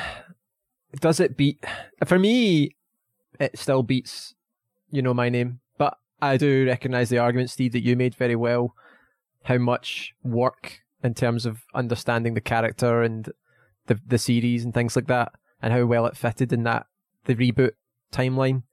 Yeah. You may by the way- but I think I just uh, yeah. Uh, see, yeah, I love The World is Not Enough, but at this stage, I know I've, I've said this about three times now, It's time this- for it to go. I think at this stage Yeah. it might be I think it's yeah. Sorry, I'll number five is is pretty damn good. Yeah, yeah. I think you might be right. I, I think I'd have to concede on this one. I, I, I was try, I've tried to defend it as much as I can, even when I wasn't even the one that added it, and it was Steve that was See, try, that added Steve, it. but- this this is how I know that you're going to be a good parent someday. Like, see the loyalty you've shown this song, the dedication, like the way that you've you've held it from the brink of death on a Yeah. number of occasions. Like, imagine But you I'll still get to a point where go, you know what, nah, you know. yeah, yeah. Actually, no, no. I, I, I'm choosing something else over you, child. Goodbye. But um, yeah, I, I, I think we should all give Stephen Barry a round of applause for, for this. Like, just the sheer like Yeah. You. amount of you know, just. I dedication. don't. I see. I missed a bit of that because I was just fetching a, a drink there. But I'm. I'm guessing what? what, Yeah. what Fran was saying there. I'm guessing you're saying something along the lines of like picking the best out of this list is like picking one of your favourite children. You've got five or six of Well, them. it does feel like that, but actually, what he was saying was how much I've defended it. It was like a parent trying to ex- defend a child. Yeah, I heard the word parent or child, so that was the first thing I thought of because it really is like this. It's like apart, f- well, out of the even like I said, even the ones that are left, you know, I, I love them all in their own way, and I would listen to, I would listen to the world's not enough or um, another way to die or no time to die, way before I would listen to any chart music these days or or flick to one of the, the music video channels. It's you Yeah. know, it's it's still it's still Bond at the end of the day. It's like the same as for for what for the bad things I've said about Diamonds Are Forever. It's still Bond. It's still got a lot of the formula in it. You can't take that away from it. Yeah, yeah, you're right, man. Right. We are now down to last four. Live and Let Die by Wings. You Know My Name for Casino Royale by Chris Cornell. Goldeneye from Tina Turner and Goldfinger, Shirley Bassey. Now, obviously, I'm the one that's technically to choose, but this is just really uh, kind of this is the fight to get the final one off. I don't think it's. I would nominate Chris Cornell, the, the You Know My Name, but I'm curious. I feel like it's between that reading the room here from what everyone else feels, it's between that and Goldfinger. My feelings would be, um, you know, my name would get cut, but I know that's not going to be easy to. See, uh, this is what I'm thinking, right? Now, I am going to protect you know my name the way that you protected the world is not enough because it's my my child. Chris Cornell is my child. Okay. Now, here's the thing, right? I think the top three, if we're going to go to a top three, should be representative of a number of different things. Okay. Now, if we get rid of you know my name, then we've wiped out the Bond after Daniel Craig started I mean, I don't and we're taking that we're taking that away from from being represented in that top three, and it would be all classic Bond. And I don't think that I think my perfect top three would be Live and Let Die, You Know My Name, and Goldeneye. Now I think Goldfinger and Live and Let Die would be the two. uh, Basically, I feel like Goldeneye, Goldfinger, and Live and Let Die are all kind of analogues of each other, but I feel that Goldfinger is the weakest of the three. I feel like You Know My Name is a unique song that's different to all the others. Do you know what I mean? I feel like there's a uniqueness and a power to that. It's almost the beginning of a new era of Bond. It's like that. Well, the e- fact that we e- had the Casino Royale um, uh, uh, opening sequence, you know, that got it was fresh and new. You know what I mean? I, I, I feel very strongly about this song being in a top three. I think that um, you know, and in fact, I wouldn't even say that. I would say that my absolute top song would be "Live and Let Die," followed by "Goldeneye" with number three. You know my name. Do you know what I mean? Like I wouldn't even say that's the top song, but I just feel like it's better. I feel like Goldfinger would be number four, and then in the top three we've got two classic Bond and one more kind of modern Bond. Definitely, because I Uh, don't think "Live and Let Die," "Goldeneye," and "You Know My Name" are, are like each other. Whereas I feel like, do you know, do you know what I mean? I, I, I, I don't. I wouldn't choose a song based on trying to represent different eras. I don't. For me, it's just all about the song. Do I like the song more? And whatever. Well, I mean, I, I think I've seen. yeah, I, I know. Aye, you're trying to. You're. I I get you're trying to make an argument, and fair play. That's another way to look at it.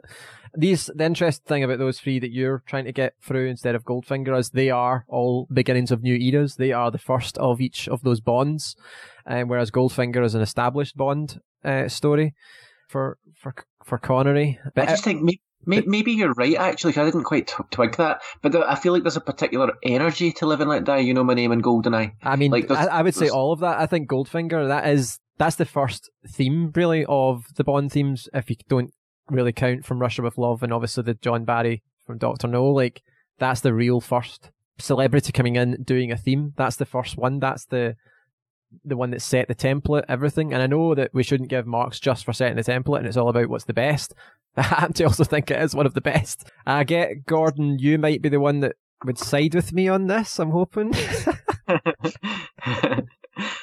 Yeah, sorry, I, I keep zoning in and out because I'm so tired. I was just like racking my brains there because this is so hard. This is really splitting hairs, man.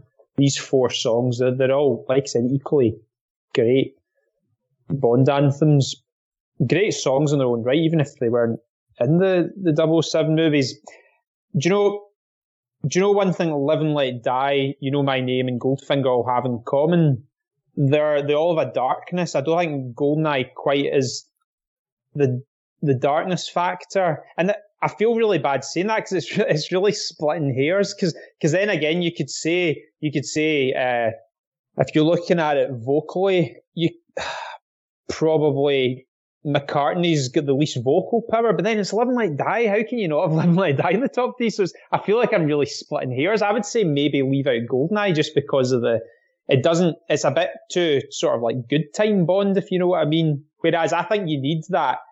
Because think how light-hearted Live and Let Die is as a film, but it's quite a dark song. Um, I mean, it's all then- over the place. That song though, Like, it goes to a sort of jazz funk at one point, and it's uh, it's weird. Like it's a weird song. I like it, but I mean that that that goes everywhere.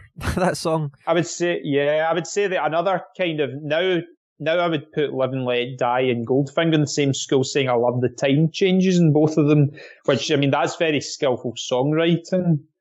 Especially uh, Live and Let Die is the most obvious one, but This is God, this is hard. this is fucking tough, man. Steve, where where where are you lying here? I'm wondering because well, my thought was we're basically arguing for third place because throughout this entire discussion, nobody has touched either Live or Let Die or Goldeneye. So my thinking was they must be top two. Yeah. But I'm now I'm now looking again at Goldeneye because I I put that in specifically for those first four notes, and it's the way it's used in the film. And after that, as we've established, fantastic, incredible pre-title sequence. It's led into the title sequence by those first four bass notes. But looking at the rest of the song, and I'm even close to defending Goldfinger because it is it is possibly the quintessential Bond song. If you asked a hundred people to name a Bond theme, I reckon the one they'd all name is Goldfinger.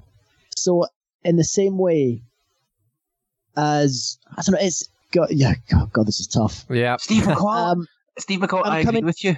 Yeah. What? Everyone's gonna cut. Go- What's when happened? you think about it, What the what fuck? we're the funniest thing about all this, when you think about what we are doing, Oh. uh, this is all completely pointless. It's fun, but it's completely pointless because.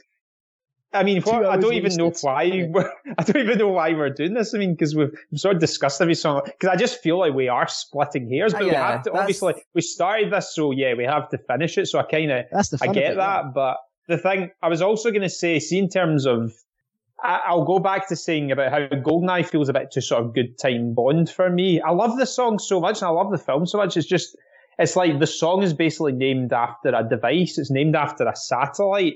But then Goldfinger, Gold, right? Gold, Goldfinger's named after one of the best films of all time. A, a criminal, a, a powerful man, and a rival of Bond. Uh, you know my name. That encap, you know my name encapsulates what Bond is all about. See if you called it the, see if you actually called the song Casino Royale, that would be similar to calling Tina Turner's song Goldeneye. It's just, it's naming it after a sort of generic object. Do you know what I mean? But you know my name, you could say that's arguably the pick of the bunch because that is telling you exactly what Bond's all about. I mean, this, the- it just used, I mean, I would say just take a look at the lyrics to that song. That just, Cornell just nailed it with that title. And the spe- it encapsulates the, the darkness of that first Daniel Craig movie and the, just knowing how we know the film plays out with, with Vesper and everything. And then Live and Let Die, of course, you know, that, again, that almost encapsulates everything that Bond's about because he's at, he's at peril. I, I think about all the times people are trying to kill him in that film. And, um, and he's just kind of, sh- Roger Moore's just shrugging it all off. But there's that darkness, the darkness of the whole, the whole Baron Samedi and all of the voodoo stuff going on around him. But it's in a nutshell. I know I'm kind of digressing a bit here, but Gold, Goldeneye seems, it's like the the type when you're picking the title of the song, it's just it's naming it after an object, and it's like although it's great lyrics, it's just But it's sort what the it feels. Yeah, to I me, know. GoldenEye works. It's a great name, GoldenEye. It's just a I know, but great name. here's- It That's a why- great name, that's yeah. I know call it that's the thing. It's it's uh, it's a great name. It's but and it's similar to like say if you called if there was a song called Octopus or if there was a song called Casino Royale. But I mean that's as much as I'm going to say about it because, like I said, this is this is me really digging ultra deep here. Yeah, but that's I, that- I, I- I- I, fair play. Like I, I think that um, actually, Live and Let Die, You Know My Name, and Goldfinger would be a great top three. I'm now With regretting defending four. Goldfinger so much that I'm losing my top one. Um, Do you know? Um, do you know another thing? Um, I should have let Goldfinger go ages ago. Sorry, Gordon. What were you oh going to no, I'll come. I'll come back to it. Like, it's So- a completely pointless thing I was going to say. If, if we got three, three in agreement that Goldeneye would be number four, then say? Ah, apparently, you're all sickos and.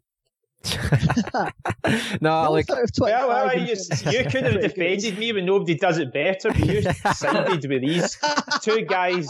I knew, I knew this was This- political. You sided with the teacher and the journalist.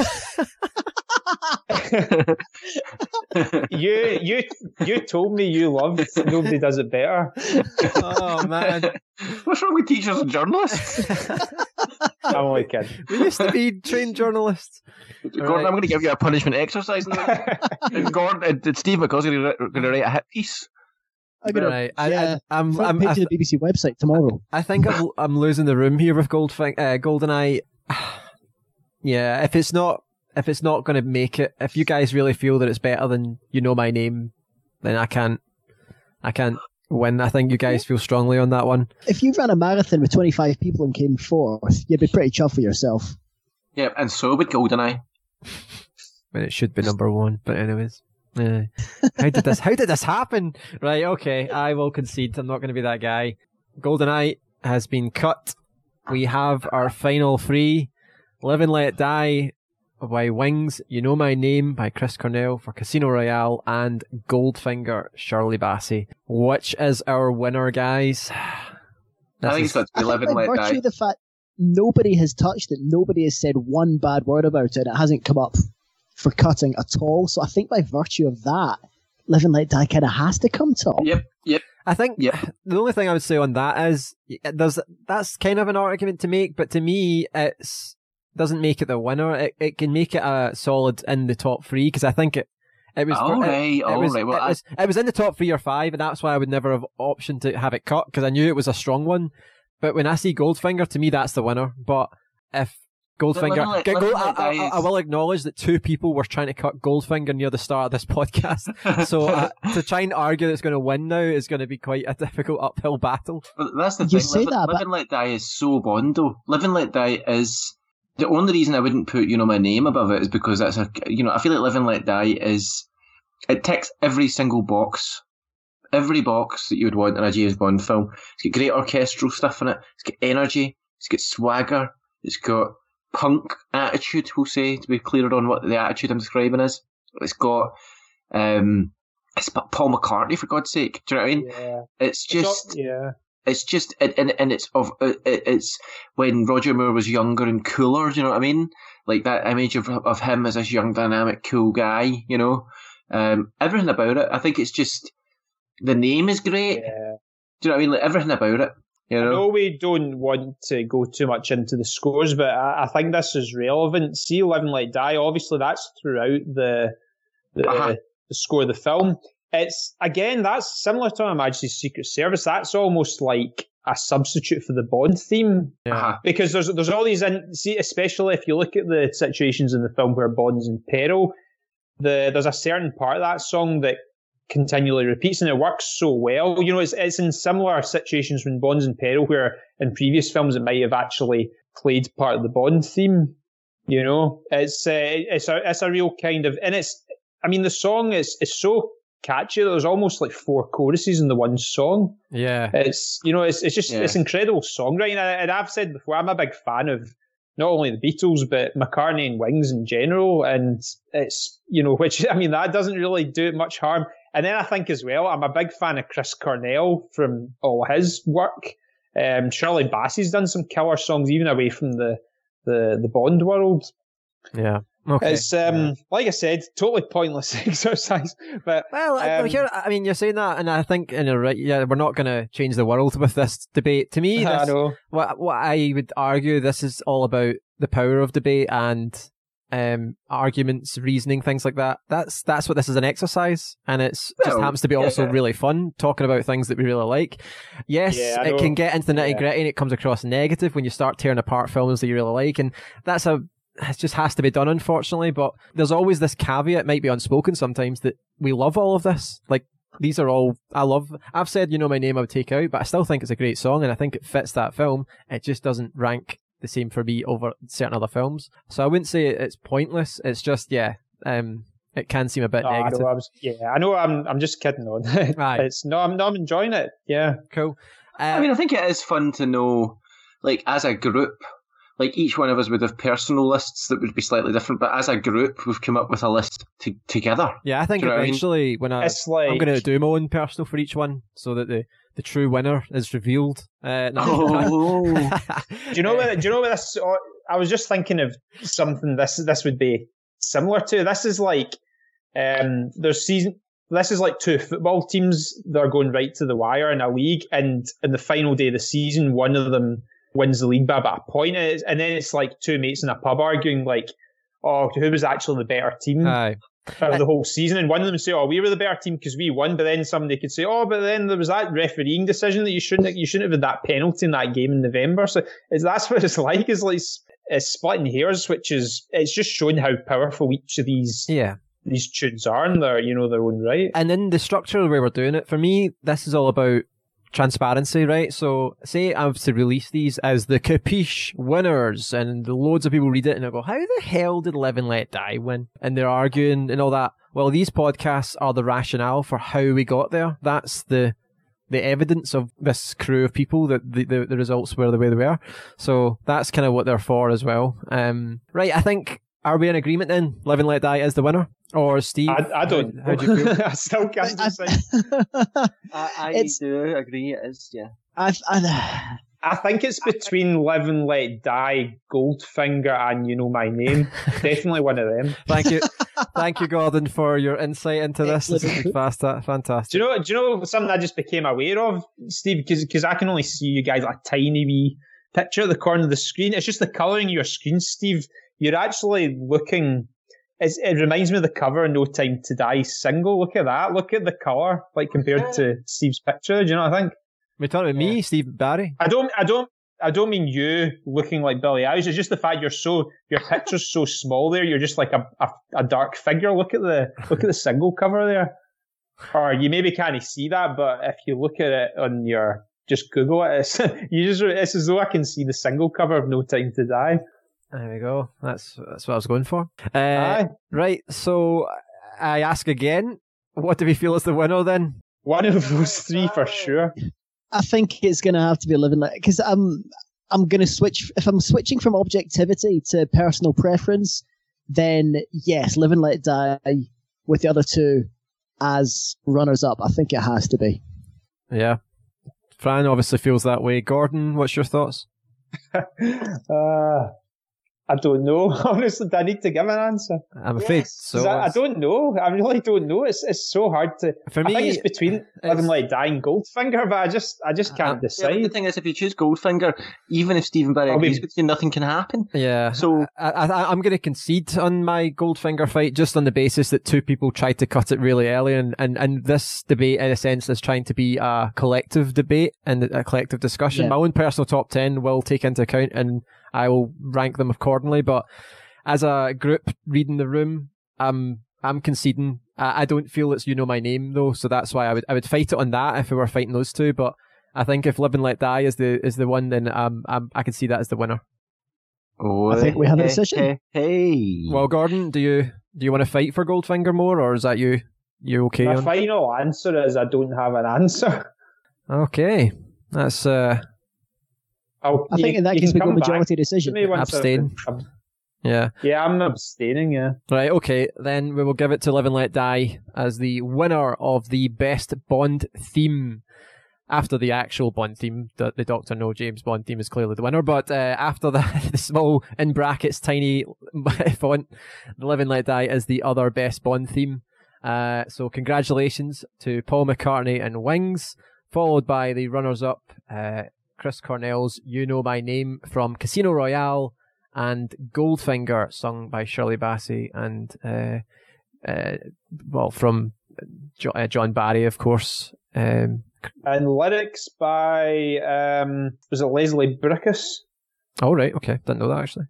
Yeah, just uh, just a, maybe a, a point worth, Right. worth bringing up. You crazy, absolute madmen. Uh, I've actually kept me up to 10 to 9 now anyway, so I'm going to be doing some work this evening, ladies and Yeah. gentlemen. Sorry about that. you were wanting to finish at what time? Is it half seven? Did you say? Yeah, over an hour and 20 minutes ago. So, yeah, so I'm, I'm going to have to shoot off like post haste. Cool. Um, Appreciate you staying on. say. No problem. I mean, I, I, I love the whole. Uh, I, I like tactical maneuvers. Uh, like I, I, I always see it as like a strategic game. Uh-huh. Like my, my objective was to keep you know my name into the top three, and I managed it.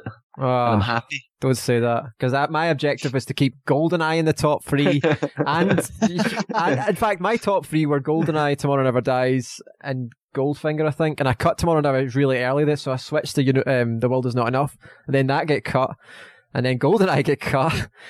So yeah, That's the thing. Like I knew that any so obviously cutting any song apart. You know what I mean? Even some of my own. Like it just reduced the. Ch- you, do you know what I mean? That's closer and closer and closer, and it's like any time you see an alliance forming between two people, you can make a decision to join them, and then it's a dead cert. like you know, you're like, right, okay, we can get another one out here. You know, yeah, it's yeah. quite funny. So it's, that's why, like on occasion, That's why sitting- as soon as sitting like best pals with Gordon and Steve, and other times like me and you, like basically the two Steves and me fighting against Gordon. Do you know what I mean? Like I had no loyalty whatsoever. as soon as one of you mentioned GoldenEye was to get cut, I was I could see the tide turning. I was like, oh god, no, no, cut their mics, cut. yeah, Uh, yeah. Mute, mute the mics on this debate. Yeah. Mute the mics. Don't let them speak. yeah, but uh, yeah, brilliant. That's been fun. We'll end this. It's still recording, so we will end this. We will be returning the next time, probably a week from now, to do, take on the next category, which will be the worst Bond theme. So we're not completely off the themes, and then we will be revealing what the next ones are then. But uh, thanks for listening. If you've still been listening to all of this, and thanks guys for joining. This has been fantastic. We'll see you next week. Bye bye.